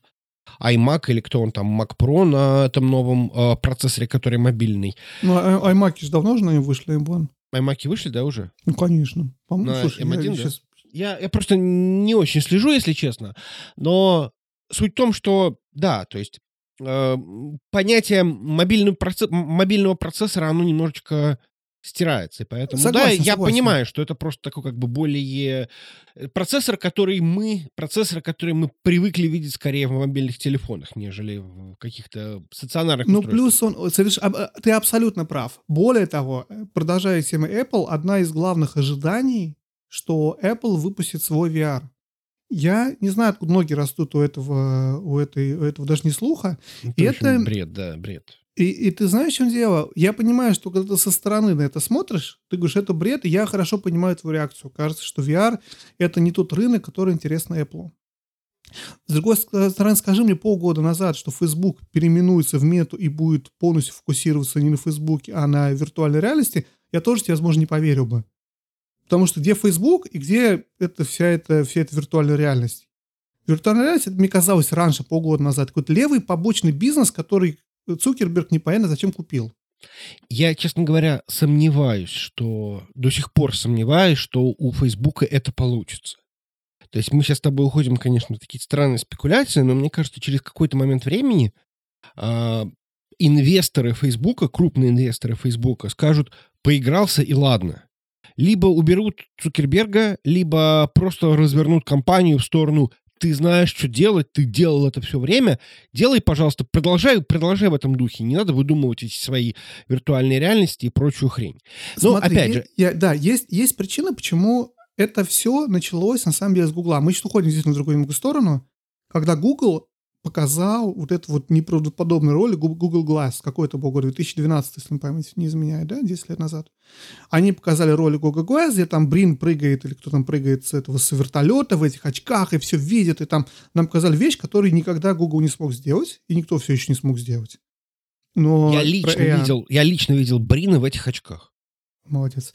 Вот, но я про что? Про то, что...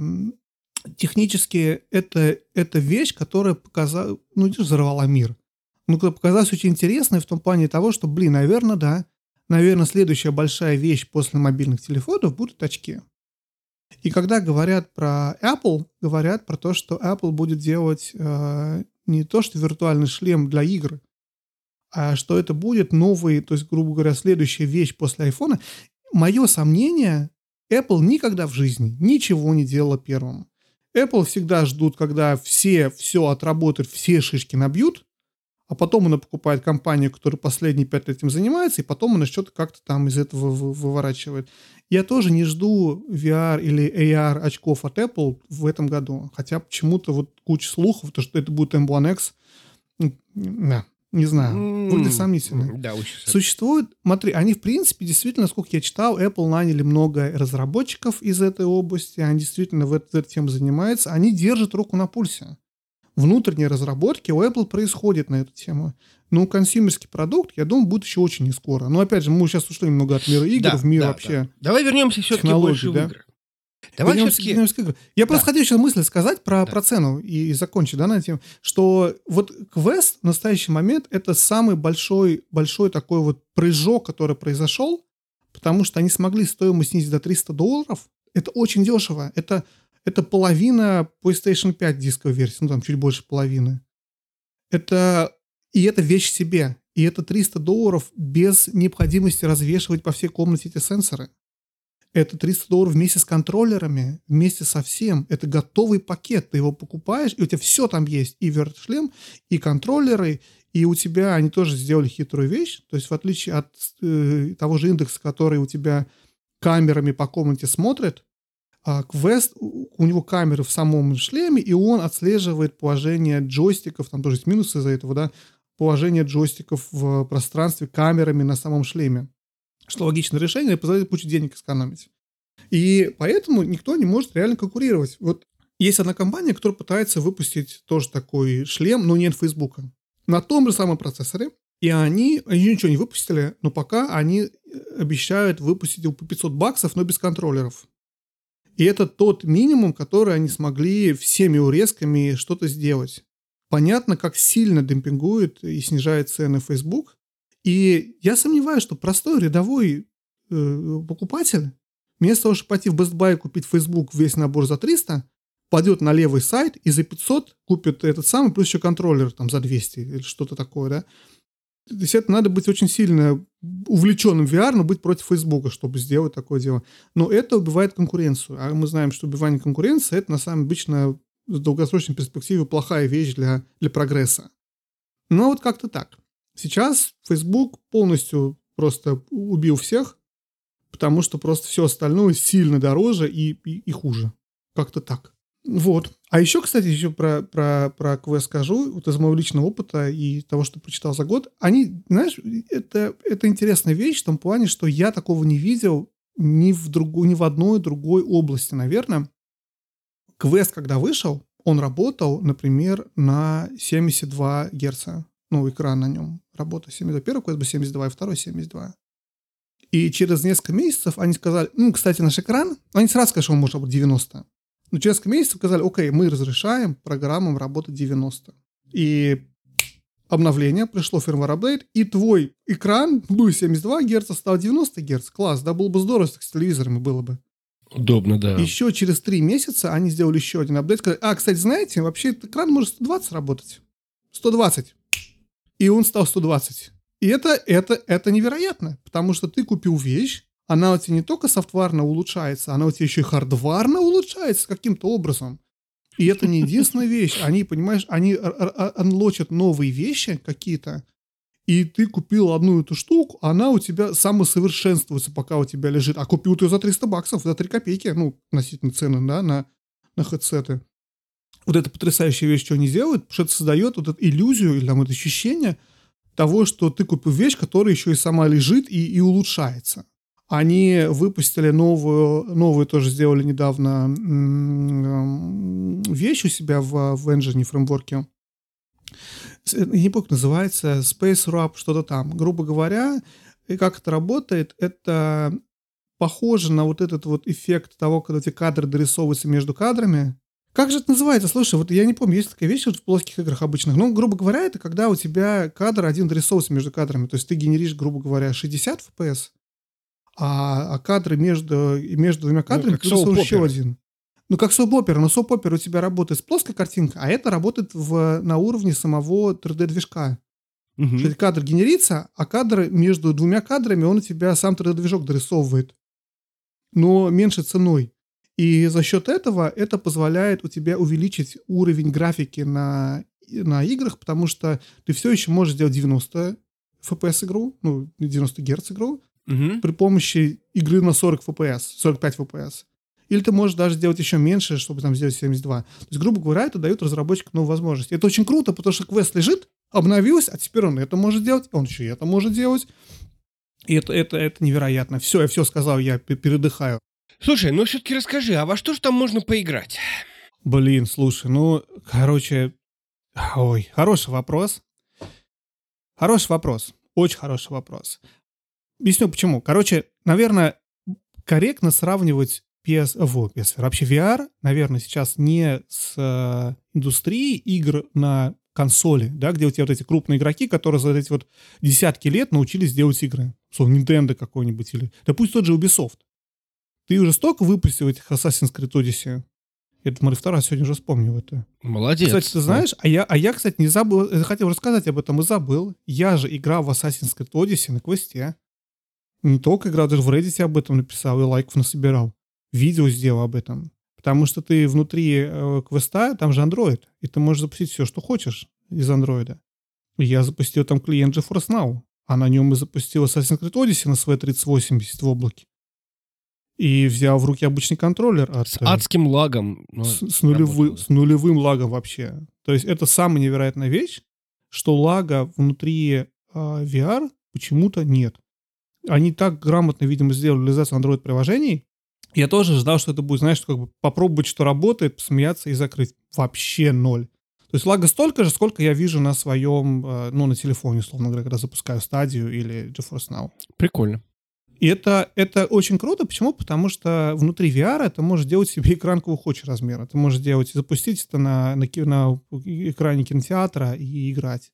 Или ты можешь запустить это на экране как будто бы монитора внутри VR и играть. Смотрится божественно, лага нет, я супер доволен, но Assassin's Creed Odyssey я поиграл. Как бы внутри VR доволен. Ну ладно, вернемся.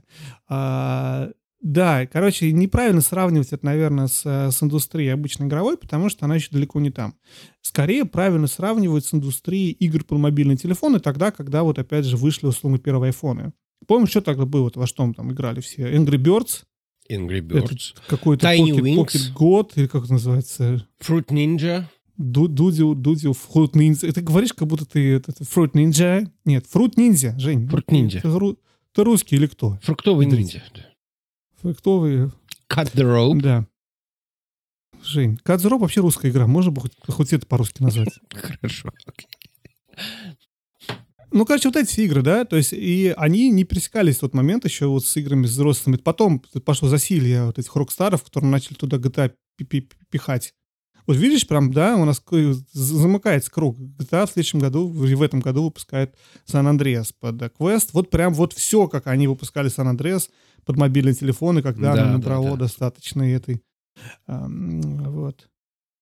И, собственно, Resident Evil 4, который тоже есть подо все. Ну, кстати, по телефону, наверное, все-таки его нет, я надеюсь.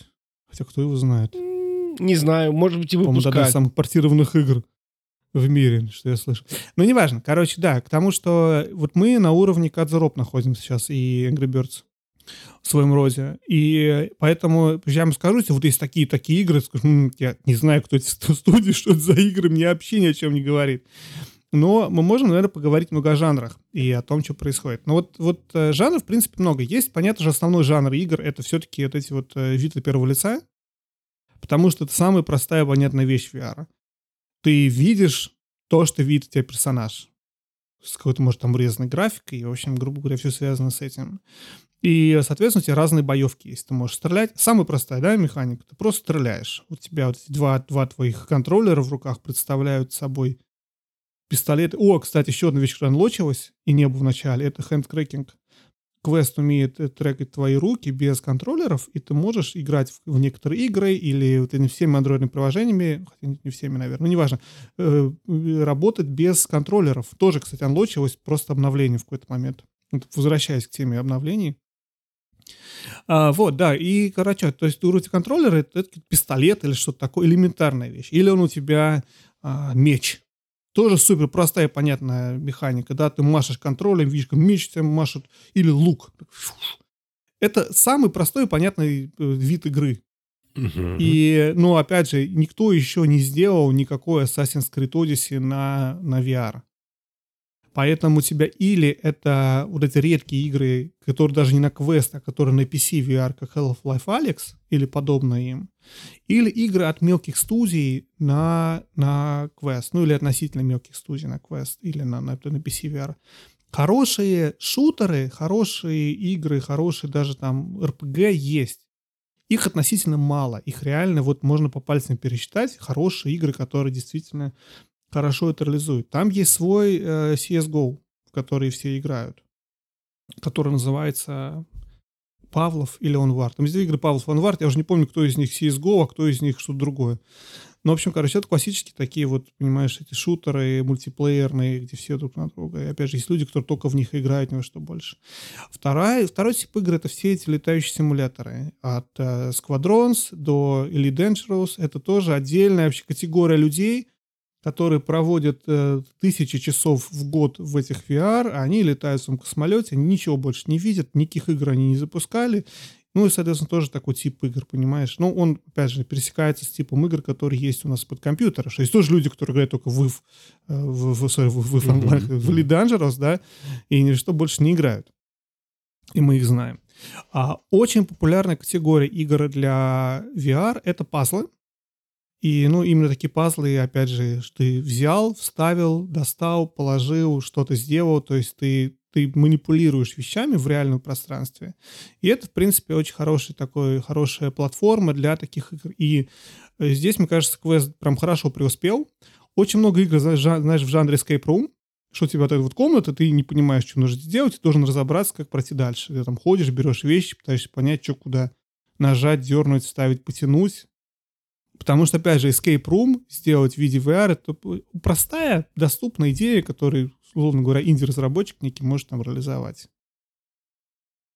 Вот. У тебя есть, в принципе, игра третьего лица. У тебя есть вот этот вот мозг, который, ты помнишь, ты играл, да? Это да, мне очень нравится. Такой. Это, наверное, единственная игра, ради которого я хочу в VR, потому что мне очень понравилось. Ну, это, я думаю, потому что ты мало пока играл. Потому может что ты играл бы больше. Понятно, ты нашел бы еще игр, которые тебе тоже понравились бы. Потому что, понятно, ты играл всего в 3 игры, тебе понравилась одна из них, там, или 5. Да, это игра, не знаю, сколько ты играл в игр. Вот. То есть есть, грубо говоря, вот эти вот игры такие, как... есть стратегии такие же. В этом году выходит у нас, сказать, Cities Online. Помнишь Cities, знаешь? Угу. Да, строительная. Да. Выходит Cities под VR. В принципе, тоже это интересная концепция, потому что ты видишь все вот это вот у себя перед глазами, ты можешь видеть, приблизиться, ну, голову ниже там пустить, поднять, что-то сделать, поднять. То есть, в принципе, это хорошая идея. Дорогу нарисовать вот рукой, понимаешь, ты ее рисуешь вот в воздухе перед собой или ставишь что-то такое. В принципе, стратегии тоже такая тема, которая хорошо развивается в VR. Есть куча социальных игр. Это игры построены просто на каком-то взаимодействии, общении. То есть игрокрум бесплатно, есть VR Chat, который как бы не игра, но тоже там есть мини-игры. Вариации на всякие мафии наверняка, да? То есть... Ну, отчасти и да, и нет. То есть там все подряд. Там есть внутри и пинбола, и соревнования. Это просто, условно говоря, площадка, позволяющая людям собраться и провести как-то это время вместе. И внутри они сделали какие-то игры, но люди, которые туда приходят, они просто, опять же, хотят социализироваться. И это вещь, кто тоже очень сильно во время, значит, всей этой пандемии скачил, потому что все те, кто как раз, как их называют, Женя, этих странных людей? Экстраверты, да? Вот эти вот странные люди, которые хотят с другими людьми общаться. Да. Мы с тобой никогда их не поймем. Вот, они, короче, надевают шлем, прикинь, что, да? И им бы дома сидеть самим в свое удовольствие. Нет, они надевают шлем и идут друг к другу в гости в VR. И там вот это вот общаются друг с другом, с незнакомыми людьми. Я, кстати, зашел недавно тоже в какую-то зашел в дом, какую-то усадьбу, нашел там туалет, сел, сижу на туалете в игре, просто ничего не делаю. Смотрю, люди мне проходят, дверь открывают. И тут какой-то мужик начал меня звать. Я не пошел к нему, я испугался. Взял шлем и ушел, да? Тоже, кстати, такая тема, понимаешь. Но на самом деле, все-таки что-то я хорошо понимаю для людей. Вот если я был бы там, возможно, одиноким человеком, и мне хотелось бы как с людьми общаться, в принципе, это крутая вещь, потому что ты действительно видишь, чувствуешь других людей в том плане, что эти люди, которые стоят рядом с тобой и говорят с тобой, и на расстоянии там руки твоей или что-то такое. Это не то же самое, что к незнакомому зум-звонку присоединиться, если такое было бы. Плюс ты еще чувствуешь защищенным, да, то есть ты не настоящий ты. Ты в любом месте снимаешь шлем, и больше ты не в этой комнате с этим неприятным мужиком. А ты... то есть, подожди, то есть это было это... Я думал, ты залез кому-то в дом, сел там на туалет, надел шлем и давай, тут мужик тебе какой-то зовет, нет? Так и было, да, так и было, конечно, так и было. Вот, грубо говоря, да, я прочел про то, что есть много социальных вещей таких. Есть симуляторы, то есть есть симулятор рыбалки, гольфа. Моя любимая новая игра — это этот самый пинг-понг. Я просто подсел, абсолютно. Я очень люблю пинг-понг, и я не знал и не ожидал, что пинг-понг VR может быть таким хорошим, что он действительно... Ты чувствуешь себя, как ты просто играешь пинг-понг с другими. Я причем составляю себя, это у меня челлендж, понимаешь, такой этого года, я себе сделаю такой резолюшн, про который я не говорил. Я пытаюсь играть с другими людьми. Я выхожу из зоны комфорта, я играю с незнакомыми людьми в мультиплеер в пинг-понг в VR. И вот все такие игры, понимаешь, то есть это вот, опять же, это очень просто. Может быть, симулятор футбола было бы сделать тяжело, но симулятор мини-гольфа легко. Потому что тебя те же самые в руках, ты чувствуешь эту там клюшку или что-то такое. Большой жанр — это, разумеется, фитнес-игры, спортивные игры, прыгай, бегай, медитация. Ну, даже не игры, наверное, это просто какие-то приложения такие, да, которые тоже популярны. Слушай, мы ходим вокруг да около, назови это уже. К порнографии мы потом придем. Ты в самом начале обещала. Игра. Я все жду, готовлюсь. Когда мы к порнографии придем, ну это не игра, это видео. А что ее обсуждать? Подожди, ну там же, наверное, есть, наверное, игры, в которых можно как-то взаимодействовать. Слушай, я даже не читал на эту тему, честно скажу. Я признаюсь, я не в курсе. Я думаю, что, наверное, ты прав. Раз есть игры на мобильные, обычные устройства для VR тоже есть, наверное. Но я думаю, что большинство пользователей хватает видео. Потому что... У меня просто была мысль по поводу того, что все вот эти компании, вроде Фейсбука, Гугла и Sony, как ты рассказывал в свое время, что вот главное, в чем я могу их упрекнуть, это вот некое ханжество по этому вопросу. Что они всячески Facebook, максимально пытаются отстроить, у нас этого нету. Да. Хотя мы все прекрасно понимаем, что практически каждый пользователь VR употребляет это дело. Не обязательно. Не обязательно, да. Ну не обязательно, но очень большое количество. И мало того, мне кажется, вот эти плееры для VR-контента, для видео VR-контента, они должны быть встроены. Конечно, не надо прям ссылки показывать на сайты, но... И это все должно быть условно бесшовно. Да, на самом деле, если говорить про проигрывание 3D-видео, не обязательно взрослого или нет, то в этом плане, конечно, Facebook сделал больше, чем сделал кто-либо. Потому что в плойке, например, ты, в принципе, не мог запустить 3D-видео с сайта. И любители 3D-взрослого видео должны пройти через огонь и медные трубы. Там надо купить какую-то программу, купить на нее подписку. В этой подписке ты можешь доставить RSS-фид, добавить, через сайт. Заходишь на сайт этого плеера, где ты только в платной подписке можешь добавить RSS-фид с сайта с видео, который ты тоже должен купить подписку. В общем, это больская. Понимаешь, это не то, что тебе на ноутбуке ты зашел в свой хаб, GitHub, хотел сказать. GitHub да. Зашел и посмотрел все коммиты. И что-то смержил куда-то. Да. Один из коммитов. Это мы сейчас говорим на терминологии разработчиков. Буквально, да. Для тех, кто не в курсе, что за GitHub с коммитами. Facebook не стал заниматься этой херней. У них есть встроенный браузер. Ты в этом встроенном браузере открываешь какой хочешь сайт. Там же тебе появляется поп-ап «Разрешить 3D VR-видео». Когда оно пытается играться, говоришь «разрешить», и вот ты оказываешься в какой-то усадьбе с 3 незнакомыми мужиками. И вы вместе футбол смотрите. Хорошо. Так. Нет, окей. То есть, опять же, мне почему-то кажется, что вот эта вот попытка компании на это, так смотри, типа, мы против. Это, смотри, тут еще, понимаешь, в чем дело? Но, я не знаю, правильно, что мы ушли от игр к этому делу. Тут несколько моментов интересных. Честно скажу, как ты себе представляешь? Понятно, не знаю, там, одинокие люди, может, ты там сидишь один у себя, у тебя вот этот HTC Vive, вернее, кто там у тебя, индекс, Valve подключен проводом к компьютеру, ты на компьютере запустил сайт, потом быстро надел шлем и смотришь, что-то там открыл. Тут условно говоря, да? Потому что напоминает, это же у тебя такое дело все, да? С проводами в комнате у себя. Не каждый готов сидеть и смотреть такое дело. Поэтому первый шлем, который реально можно было унести в туалет, там это и стало более важно, чем во всех других устройствах. Но я сейчас не говорю про Cardboard.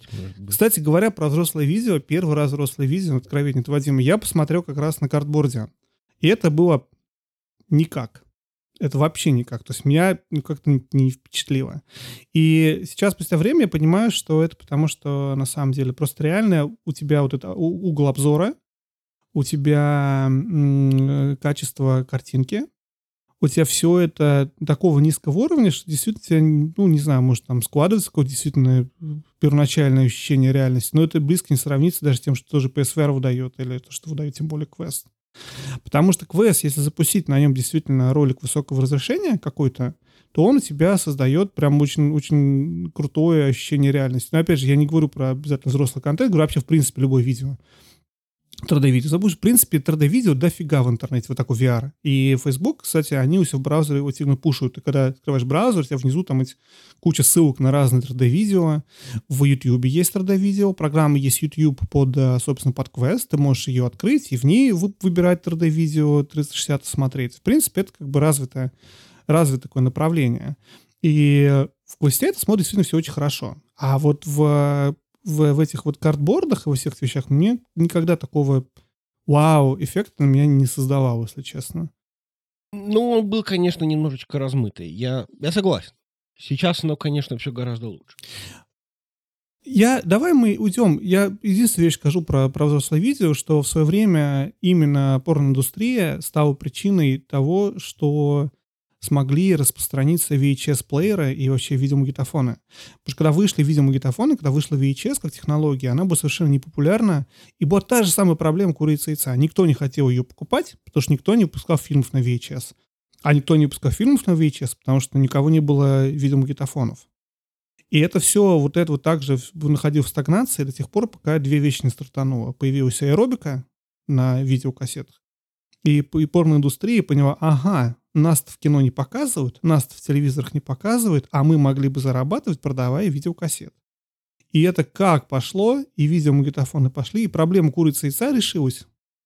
Потому что все купили видеомагнитофон, все, кому было нужно, да, чтобы смотреть какой-то взрослый контент. И это дало старт всей вот этой вот индустрии домашнего видео, давно уже, которое оторвалось от порноиндустрии. Просто как бы концепция потребления фильмов, сериалов, всего у себя дома, вот on demand, когда ты хочешь. Я вспомнил эту игру, помнишь, как же она называлась-то, который русский Fallout двухмерный. Атом РПГ? Атом РПГ, да. Там в городе, помню, как он назывался, Красноармейск или как-то так, был такой кооперативщик, который аэробику в видеосалоне показывал. Мужики приходили, смотрели аэробику. Очень хорошо. Вот. И я почему об этом говорю, что на самом деле шутки-шутки, мы можем там тоже ханжей себе изображать или что такое. С точки зрения индустрии это очень важная вещь. Потому что действительно многие люди покупают тот же Quest для того, чтобы смотреть взрослые фильмы. И я думаю, что для многих людей, тем более для одиноких людей, вообще это очень классная вещь, потому что ты можешь и VR-чат сходить с другими людьми пообщаться, и взрослое кино посмотреть, почувствовать себя участником процесса. И, может быть, даже как-то соединить. Может, даже как-то соединить. Может быть. И это, на самом деле, большая вещь. И почему это важно для индустрии? Потому что это создает эту базу покупателей, которые, может быть, купили его, чтобы взрослые фильмы смотреть.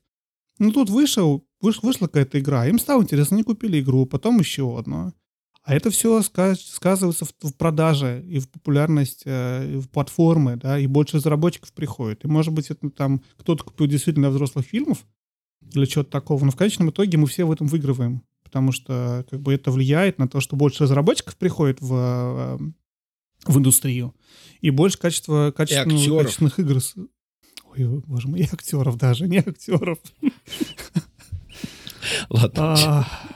А еще, давай я закончу про игры. Игр, на самом деле, много разных, да. Конечно, я полностью забыл отметить Beat Saber и все вот эти вот ритм-игры. Ритм-игры, вообще, да. Я очень впечатлен. Я никогда не любил ритм-игры. Ритм-игры Beat Saber мне очень понравилось, так что я сразу купил его полную версию. Потому что ты знаешь, ты чувствуешь себя круто. Я когда нажимаю на кнопки на контроллере или на клавиатуре или на телефоне в ритм-игру, или в гитаре, в Guitar Hero, я не знаю, я так себя не чувствую, как когда ты этим мечом бьешь эти кубики под музыку хорошую. Я понимаю, почему это популярно. Но опять же, да, на этом игры не заканчиваются, игр много разных. Все тот же Resident Evil. Как его охарактеризуешь? Какая из этих игр, которые я назвал? Ну, есть, да, еще всякие хорроры, например. Ну, это first-person shooter. Есть, наверное, может быть, есть эти самые роглайков всяких тоже разных. Но они тоже будут строиться у тебя на чем? На то, что ты с мечом слэшишь кого-нибудь? Я вот хочу понять. Я не знаю, ты играл в Alyx. Я так понимаю, там есть очень такой системный дизайн. Я правильно понимаю, что такой иммерсивный системный дизайн? То есть ты можешь взять, там, я не знаю, обойму от автомата и кинуть ее во врага, или там, я не знаю, горшок взять и... Да, но врага я не знаю, я не пробовал. Взять и кинуть можешь. Но это одна из таких вещей, к которым приходят разработчики многих игр. И это, на самом деле, в играх все больше и больше. Когда ты пытаешься... Я думаю, как правильно это объяснить. Вот чем больше у тебя растет, на самом деле, количество потребителей, тем больше растет количество тех же даже журналистов, обзорщиков, YouTube-каналов, посвященных полностью VR. Тем больше растет некие Reddit, посвященные этому вопросу, или вообще VR. Тем больше растет у тебя понимание того, как игры делать не надо. И каждый раз теперь, когда разработчики делают игру, когда у тебя рука проваливается сквозь текстуры, потому что это очень интересная вещь, да, проблема, которой нет в обычных плоских играх. В плоской игре ты пытаешься рукой стену пробить. Тебе понятно, что у тебя рука не пойдет. Дальше джойстик хоть обнажимайся. А в VR-игре ты же можешь физически руку засунуть или голову сквозь стену. Да? Что должно произойти? И раньше... И многие игры работали, позволяли твоей руке пройти сквозь текстуру. А у тебя, может быть, она ничего не сделает с этим. То есть, просто это создает неправильное... А сейчас они что сделают? А у тебя рука остается на месте, у тебя начинает этот контроль как-то вибрировать. И это срабатывает чуть лучше. Но это то, к чему приходят разработчики через, грубо говоря, годы.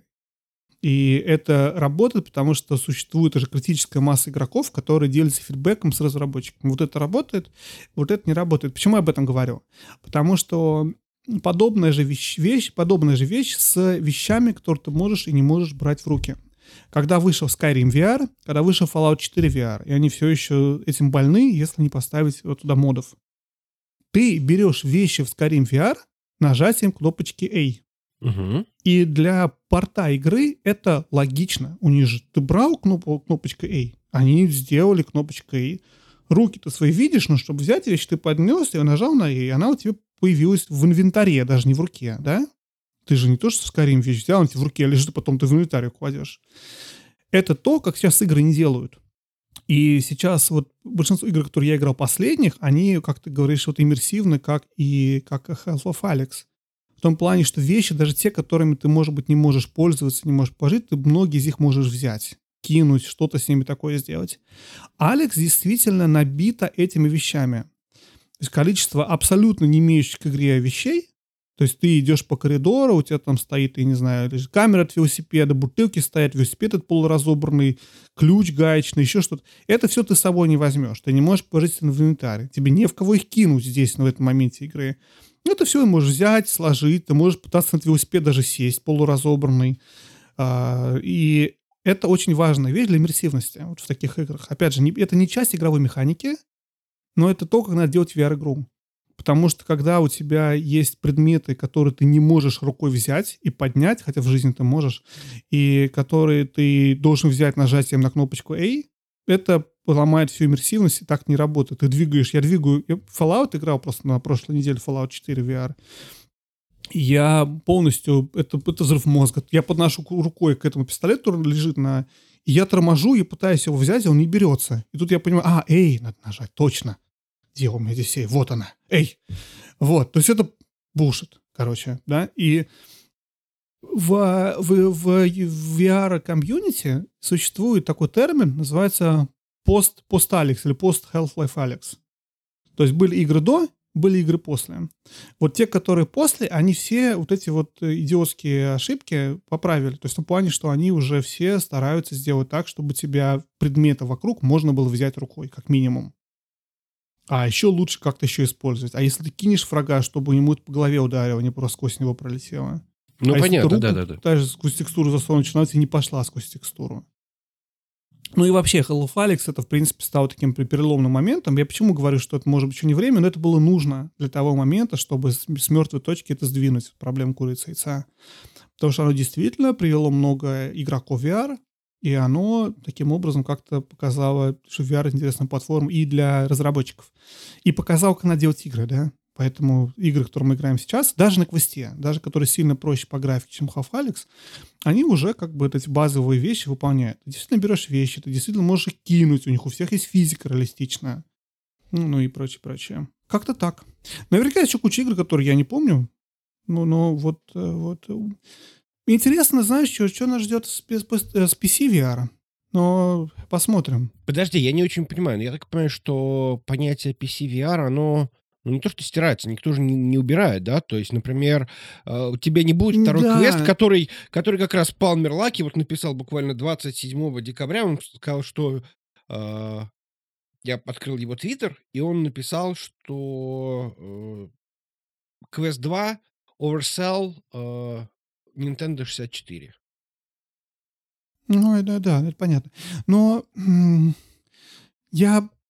Про PC VR, что хочу сказать. Если ты посмотришь на игры, реально выходящие... Короче, смотри. Лучшая игра, которая в Steam была самая популярная VR-игра в прошлом году, в декабре, это была какая-то кукинг, я не помню, что-то про кукинг. Это была лучшая VR-игра года, по-моему, выпущенная на Steam.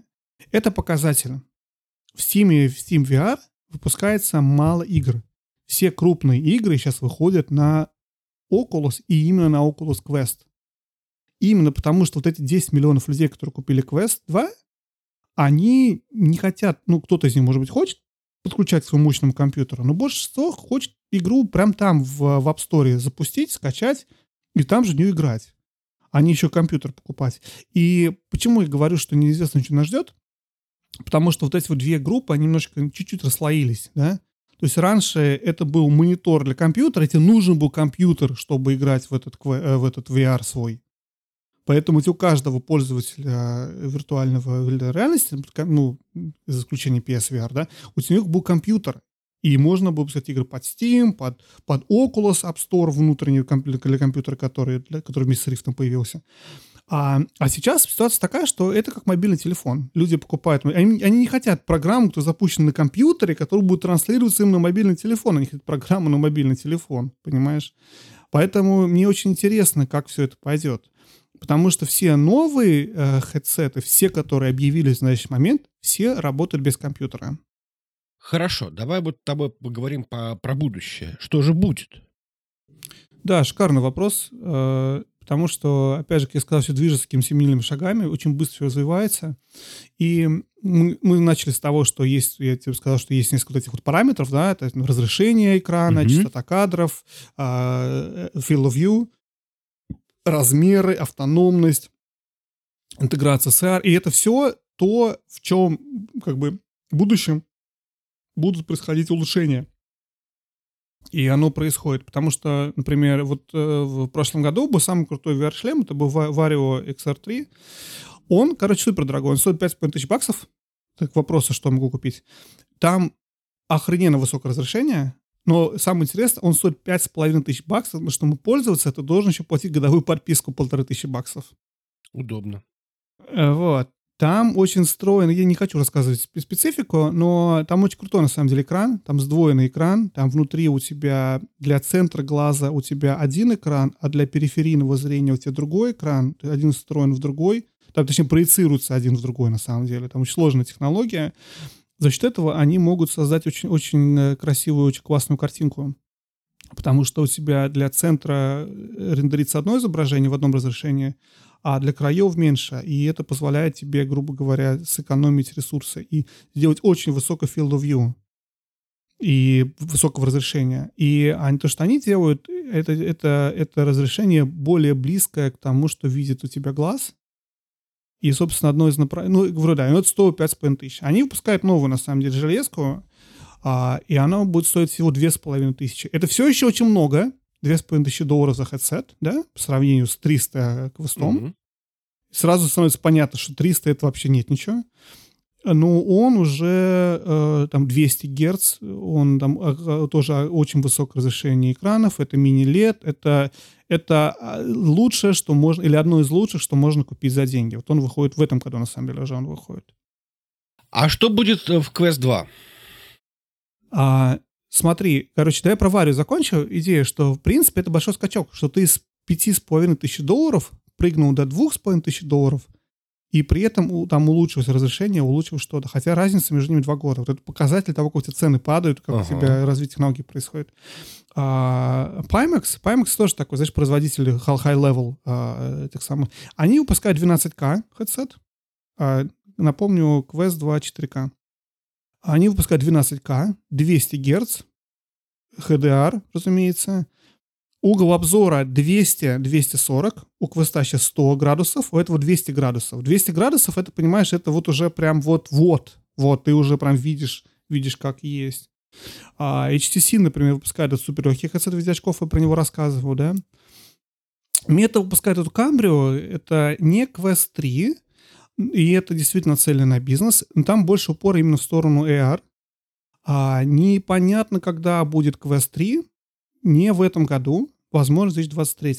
Они, в принципе, все сказали, что пока Quest 2 еще поживет какое-то время, они не собираются его прямо сейчас его обновлять. Они пытаются выпустить новую линейку, которая должна быть не Quest, а Cambria, называется, по-моему, так сейчас он. Посмотрим, он будет на бизнес нацелен. Посмотрим, как будет все работать. HTC. Я сказал, что Valve тоже собирается выпускать новый хедсет. Официально еще не объявлен, но там уже все, и патенты, и все это раскопали, и декартники. Якобы будет в следующем году. В коде, связанном с Steam Deck'ом, тоже про него написано, что якобы ты этот декар сможешь к этому как-то подключать. Не уверен, что будет там высокое качество, но это интересно посмотреть, потому что один из вариантов, что они будут делать раздельный рендеринг, что будет часть рендерить здесь, часть тут. То есть ты увеличиваешь мощность своего хедсета за счет, грубо говоря, вот этого раздельного рендеринга. Посмотрим, что будет, пока еще ни коня ни воза. Sony собирается тоже анонсировать. Sony официально объявили, что они выпускают новый VR-хедсет, да? PSVR 2. По-моему, в прошлом году они объявили. Надеюсь, он вот в этом году мы больше по нему узнаем. Они тоже обещают AMOLED, обещают HDR, обещают высокое разрешение. Как-то так. Все пытаются снизить размеры, все пытаются сделать хедсет автономным, все пытаются сделать его беспроводным, если он работает у тебя с компьютером или с плойкой или чем-то другим. Большой очень фокус вообще на айс-трекинге и фейс-трекинге. Это такая интересная тема, на самом деле. Я никогда ее не понимал. Но идея тоже связана с рендерингом. То есть, грубо говоря, если ты отслеживаешь то, куда смотрят твои глаза, тебе не надо рендерить огромную высокую картинку, блядь, 8000 пикселей. Тебе надо рендерить в высоком разрешении только вот этот маленький кусочек, когда ты смотришь. А в периферии ты можешь рендерить и блюрить как угодно. И это, короче, считается одним из таких необходимых вещей для оптимизации, чтобы потом вот мы могли более реалистичную картинку сделать. Поэтому как бы проще сделать айс-трекинг, поставить камеры и следить, куда ты смотришь, чем что-то другое. Плюс айс-трекинг нужен для того, чтобы лучше социальные итерации сделать вот в этих всех VR-чатах, да. Вот. И фейс-трекинг не очень понятная вещь, якобы, чтобы твой аватар, Facebook про это тоже много говорили, про фейс-трекинг, про эту новую камбрию, чтобы, грубо говоря, у тебя лицо на этой митинге виртуальном двигалось то, как твое лицо реально выглядит, а не выглядит как зомби. Но это, опять же, не из разреза игры, это уже больше из разреза других применений VR. Но плюс развиваются все эти сторонние, понимаешь, это же тоже отдельно мы не обсудили с тобой, но из кучи всяких дополнительных аксессуаров есть эти жилеты, которые позволяют тебе чувствовать, что тебя выстроили, что это, что то. У тебя есть перчатки, у тебя есть беговые дорожки, которые называются, которые в разные направления ты можешь бежать. Ты к ним привязываешься и по ней бежишь в любую сторону. То есть это позволяет тебе, опять же, как-то двигаться физически внутри и бежать, и чувствовать вот это все, что ты бежишь. Вот, и эти все вещи тоже развиваются, их цены постоянно тоже падают. Выпускаются какие-то новые прототипы. Даже Meta, Facebook объявили тоже о всяких разных вещах, которые они там делают, и перчатки какие-то они показали, которые они делают. Они делают отдельный VR, который еще не вышел, вот с разрешением, который будет разрешение Retina Resolution, то есть близкое к разрешению глаза, чтобы ты вообще не видел никаких пикселей, в принципе. Направление идет. Во всех направлениях, развитие идет во всех направлениях, и, в общем-то, я думаю, очень скоро это будет более доступно. Непонятно, знаешь, что? Так, подожди. Я все еще жду, когда ты скажешь, что там может надеваться на гениталии. Нет, там ничего Не, ну слушай, что я могу сделать? 69-й выпуск. Ханикам. Слушай, я не знаю, я не читал про это, но ты знаешь интересный момент, во всех обзорах VR вестов, жилетов вот этих, да, жилеток, идет обсуждение, как это работает в VR-чате. И, грубо говоря, если кто-то зашел в VR-чат, и кто-то тебе потрогал за разные места твоего тела, ну, в радиусе жилета, ты почувствуешь прикосновение в этой точке. Ну, или не прикосновение, а какое-то ощущение такое. Там, блин, на самом деле, там такая тема глубокая. Не в плане трогания и порно, а в плане того, как обмануть мозг, чтобы он чувствовал то, что не происходит. И я смотрел видео про Калифорнийский университет, который изучает вопрос того, как мозг можно перепрограммировать, подавая вибрации на разные участки руки, чтобы он думал, что он что-то там держит. И тебе не нужно действительно физически что-то держать, а ты можешь какие-то сигналы подавать, и твой мозг будет обманываться, чувствовать.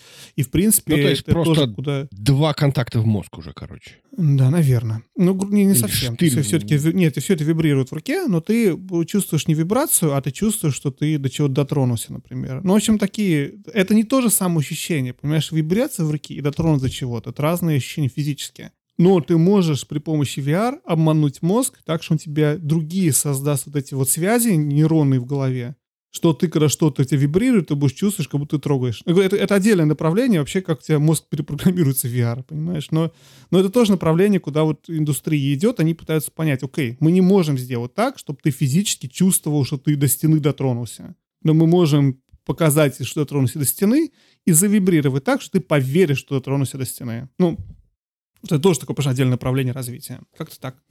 Фу! Кончил, закурил. Очень хорошо. А может, еще одну вещь скажу заключительную? Да, давай. Про VR. Я, на самом деле, больше всего впечатлился YouTube. Это именно такая заключительная сайд-вещь, потому что, короче, игровой YouTube, вот тот североамериканский, американский YouTube, или как бы западный, наверное, правильно сказать, он полностью состоит 99% из вот этих вот белых мужчин определенного возраста, за редким исключением. Угу. И он очень такой гомогенный вот в этом плане. И не то, что говорю, хорошо или плохо, просто сам факт того, что ты чувствуешь. Ты это чувствуешь, когда ты заходишь на YouTube VR. Потому что весь YouTube посвящен VR, очень сильно отличается тем, что он очень диверс. Во-первых, у тебя пропадает огромное количество американцев, у тебя много людей из разных стран, говорящих по-английски. Вот эта вот пара из Нидерландов, вот этот чувак из Франции, вот эта девочка из Техаса. И они все отовсюду, они разнополые, то есть существенно больше женщин в YouTube VR, чем в игровом VR. Ой, в игровом YouTube. Потому что в игровом YouTube это большая часть, знаешь, которые какие-то там стримерши или что-то такое. Их довольно мало в плане таких вот людей, которые занимаются обзором игр на уровне популярных каналов, по крайней мере, мало. Ну, попыток много, а популярных каналов мало. А тут это очень интересно в плане diversity, в плане рас, стран, полов, в плане каких-то, не знаю, правильно сказать. Sexual preferences, наверное, так можно так сказать? Наверное, можно. На нашем подкасте. Те, кто открыто про это говорят. Да, и ты видишь очень много этого diversity людей. И это очень интересно. И я думаю, это связано с тем, что игры, вот это вот наши классические, это довольно старая вещь, которая идет еще из тех времен, и там уже выработали. Помнишь, мы говорили, что игры всегда были там для мальчиков раньше исторические. Ну, не всегда, но там, начиная с 80-х годов, Nintendo сделала что-то для маленьких и для мальчиков. Да. И это повлияло на то, кто сейчас вообще записывает контент и кому это интересно. Понятно, что сейчас индустрия сильно изменилась, но она не так быстро отобразилась в игровом YouTube, например. Ты все еще видишь преобладающих белых, богатых, обеспеченных американцев средних лет, которые в детстве играли в Nintendo, в Super Nintendo, возможно. А VR новая вещь. Поэтому ты видишь людей с разных мест, из разных каких-то культур, которые пришли через разные... Туда, может быть, вещь, кто-то пришел через Beat Saber, кто-то через еще что-то, и они вот все делают теперь какие-то видеоконтент на тему VR. Это очень любопытно было посмотреть. И такой, знаешь, глоток свежего воздуха, если честно, после душного, обычного этого игрового Ютуба. Я очень люблю в ТикТоке смотреть, как девочки в Beat Saber играют. Сказал такую страшную сексистскую штуку вообще просто. Просто. Ну, почему? Приятно смотреть. Девочки в Beat Saber играют. Я понимаю. Я в Ютьюбе смотрю. Ну, возможно, это одни и те же девочки просто. Возможно. Но на самом деле я хочу даже не то, что про игру Beat Saber, а я говорю скорее все-таки про обзорные видео, потому что обзоры новинок, индустрии, что происходит. Это не стриминг. Это скорее именно вот такие вот более, как правильно сказать, в общем, обзоры того, что происходит. Очень меня поразило, серьезно. Это приятная вещь, приятный бонус, идущий вместе с VR, это diversity в плане тусовки. Еще раз, я никогда не гнался, я никогда даже не знал, что мне diversity не хватает в игровом YouTube. Я не такой либерал, который там ходит и говорит, что недостаточно diversity у нас. Но когда я зашел в YouTube VR-ный, вот эту часть YouTube, где все обсуждают только VR. И там свои, понимаешь, эти самые звезды с миллионами подписчиков. Я обнаружил, что, слушай, вот это diversity, вот это прикольно. Ты смотришь людей с разным совершенно этим самым бэкграундом, из разных культур. И они по-разному это видят, рассказывают, интересно. А не то, что, я в детстве играл в Супер Нинтендо, а теперь они пересдают мне на Switch эту игру. Вот. Ну что, будем закругляться? Да, я на самом деле очень рад, что я наконец-то смог высказаться на эту важную для меня тему, кто волновал меня так долго. А я очень рад, что Вадим наконец-то высказался. Ты узнал чем-то новое, Жень, для себя во время этого выпуска? Да, безусловно.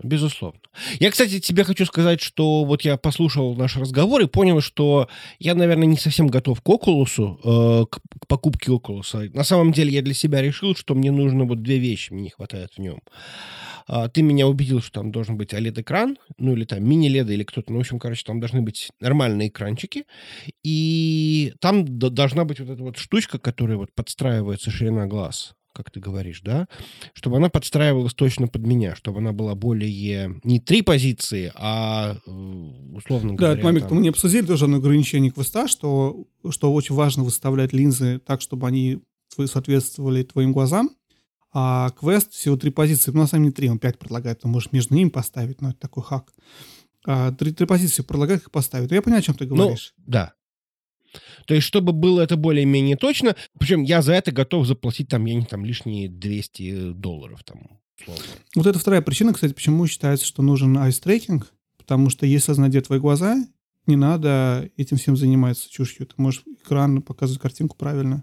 Может быть, но я чувствую, что для меня чуть-чуть сыровато в этом вопросе, потому что я очень чувствителен к движению, я очень чувствителен к... Меня укачивает на детской карусельке, меня укачивает в автобусе, меня укачивает, я не знаю, за рулем, когда машина жена ведет. В общем, то есть я не хочу экспериментов над собой, я не хочу себя очень сильно насиловать, тем более контекстов я пока для себя, большого количества контекстов дополнительных я для себя не вижу. Поэтому, когда это, может быть, будет действительно на уровне, это действительно очень комфортно, удобные такие, safety handlers, тогда может быть. Я понимаю. Я честно скажу, что то, что ты говоришь, конечно, makes sense.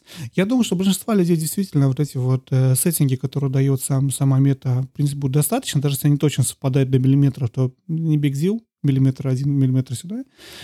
Там больше проблема, на самом деле, то, что я рассказывал нашему с тобой знакомому не так давно, это то, что в комплекте с квестом идет такой вот ремешок мягкий, а он не позволяет тебе зафиксировать шлем на голове так, чтобы у тебя действительно центр линзы был максимально близок к центру глаза.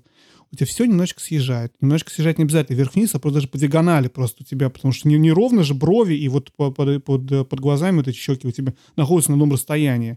Если у тебя шлем держится при помощи придавливания глазам, он у тебя уже немного под углом глазам идет, да, это у тебя уже неправильно все эти искажения.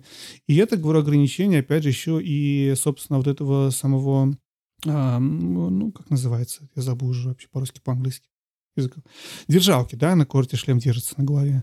И, в принципе, я для себя решил проблему тем, что я купил другой хороший, дорогой этот самый хедстрап, вот эту держалку, да. Он твердый, Он твердый, он надевается как шапка сам по себе, а квест цепляется уже к нему. И ты можешь его настроить так, что он тебя неподвижно на голове. И у тебя больше нет этой проблемы того, что ты чуть-чуть выше, чуть-чуть ниже. В принципе, проблема решается. Я думаю, скорее вопрос, я для тебя сказал бы, это, наверное, вопрос доступности игр. Если что-то, во что-то действительно хотелось бы играть в VR. Я бы очень хотел поиграть в Алекс. Ну, то есть, никаких... Ты знаешь, я честно скажу, я не сказал об этом, я считаю, Алекс плохая игра. Мне Алекс не понравился. Я поиграл в много игр, и Алекс мне понравился далеко не в топ-5, если честно. Это интересно ради галочки, только потому что все это обсуждают. Ну, для меня, по крайней мере, было. Но это не то, что, вау, лучшая игра, в которой стоит против VR, и мы не будем сегодня углубляться, давай в какие лучше, потому что это зависит от платформы. VR очень интересная вещь, что, опять же, возвращаясь к PSVR, очень многие игры... Есть к ним моды, позволяющие тебе играть в них в VR с компьютера. И вот тут интересно, потому что GTA 5 — это одна из лучших игр, которые играл в VR. Опять же, там я не могу дотронуться до книжки и взять ее. Да, мы обсуждали. Ну, да-да-да. Я думаю, что VR нужен, чтобы играть в GTA 5, чтобы играть в Resident Evil 2 и 3 ремейк или в 7 и 8. Чтобы играть в такие игры. Я думаю, что во многом VR, или играть в Squadrons тот же, VR крут, для, на самом деле, вот таких игр с модами, потому что они смотрятся божественно, или там Red Dead Redemption 2. Вот это круто, но если у тебя есть действительно мощный компьютер, который может это вытянуть. И тут как бы я бы начинал с 30 что-то там. И это, кстати, один из поводов, почему, если я хотел бы компьютер, для этого. Я хочу запускать Red Dead Redemption 2 в максимальном разрешении, в VR и играть так. Вот это классно, понимаешь? А именно в плане того, что мы обсудили, что игр именно под квесты и под вот саму платформу, да, их наверное, ограничено. Это как бы, ну, не стоит покупать, наверное, VR, чтобы играть только в пинг-понг в него или вот в такие какие-то, в Beat Saber. Ну, во-первых, наверное. Смотри, тут моя логика в том, что, во-первых, этих игр становится все больше, во-вторых, когда их мало, то ты отчасти можешь понимать, что тебе нравится. И с этим проще работать, потому что вот если ты, например, смотришь, например, на инди-сцену в Стиме, ты там хочешь какую-нибудь пиксельную метроидванию, да у тебя их там 800 штук, короче, вот на текущий момент разных, и у тебя просто глаза разбегаются. Вот. Или, например, какой-нибудь шутер. Что за шутер? Какой ты хочешь шутер? Хочешь милитари-шутер, фантастический шутер? Какой тебе должен быть там ТТК? Тебе нужен мультиплеер? Ну, то есть, в общем, у тебя очень много... Это все в AAA-сегменте, понимаешь? То есть... в данном случае, когда у тебя мало чего-то, то ты можешь становиться неким таким сомелье вот в этом вопросе. Это действительно очень интересно. Но я так чувствую, что просто, опять же, для меня это не совсем готово. Я буду поглядывать на тебя. Я буду поглядывать на то, что вообще происходит. Может быть, квест 3 там какой-нибудь, то есть я был бы не против, чтобы сделали чуть более, может быть, премиальное устройство за чуть более премиальные деньги. Та же самая фигня. Это причина, почему я на самом деле... не то, что я не покупал Quest 2, потому что я его собирал в любом случае просить жену под день рождения. Я ждал, что будет Connect, и объявили Quest 3. Я 100% готов заработать и заплатить не $300, а $500 или $600, если мне дадут там OLED-экран, если мне дадут там, может быть, чуть больше разрешения или чуть больше угла обзора. 100% я готов заплатить, потому что, на самом деле, big deal. Потому что у Quest'а есть эти ограничения. Артефакты определенные, связанные с искажением, блики. Помнишь, да, когда смотришь иногда, головой вводишь, ты в видео, да, там эти блики, отражения идет какие-то. Ну, да. Там есть свои минусы. Они терпимы. И, опять же, я считаю, что если вам хочется попробовать, я считаю, что вещь достаточно сейчас, чтобы купить и попробовать. Он на этом уровне. Но просто не следует ждать, что вы на самом квесте без компьютера запустите даже Майнкрафт. Мы посчитали, даже Майнкрафта нет, понимаешь, на это дело. У тебя есть какой-то ограниченный набор игр на сам квест. Хорошие игры, есть классные, есть потрясающие. Они все не очень длинные, к сожалению. Тоже Walking Dead, который я играю, хорошая, классная, крутая игра.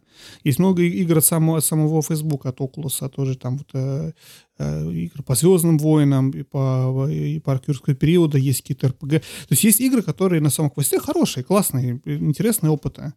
Еще больше игр, если ты компьютер подключишь по Wi-Fi или по проводу. То есть все это, в принципе, возможно.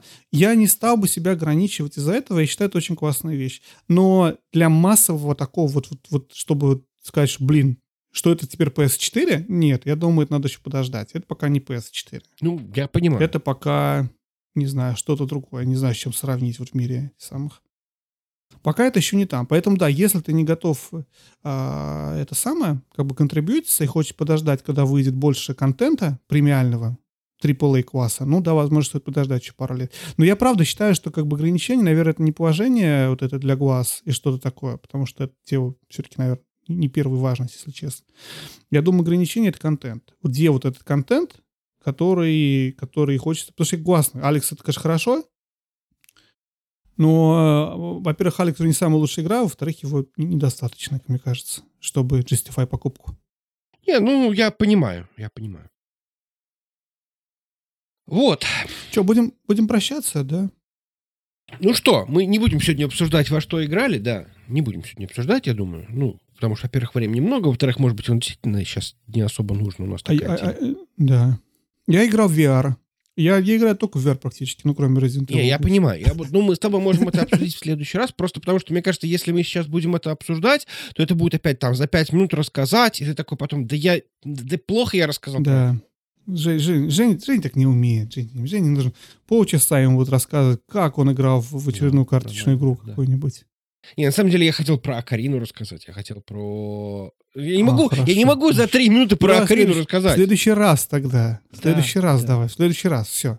Давай тогда будем прощаться со всеми. Большое спасибо, что слушали, как Вадим нудел... Женя поднуживал. Ну, и пытался шутить про секс. Женя пытался шутить про секс. Порно. Про секс да. Не пытался он шутить. Ну, не зря же это было 69-й. И шутки ли это? Шутки ли это? Да, были? Шутки. Это все очень серьезно. Я согласен, это все очень-очень серьезно. Да. Спонсор игры. Всем... Игра Honeycam. Спонсор выпуска? Нет таких спонсоров, Жень. Шутка, да. За 69 центов покупайте в Гоге прямо сейчас. Да.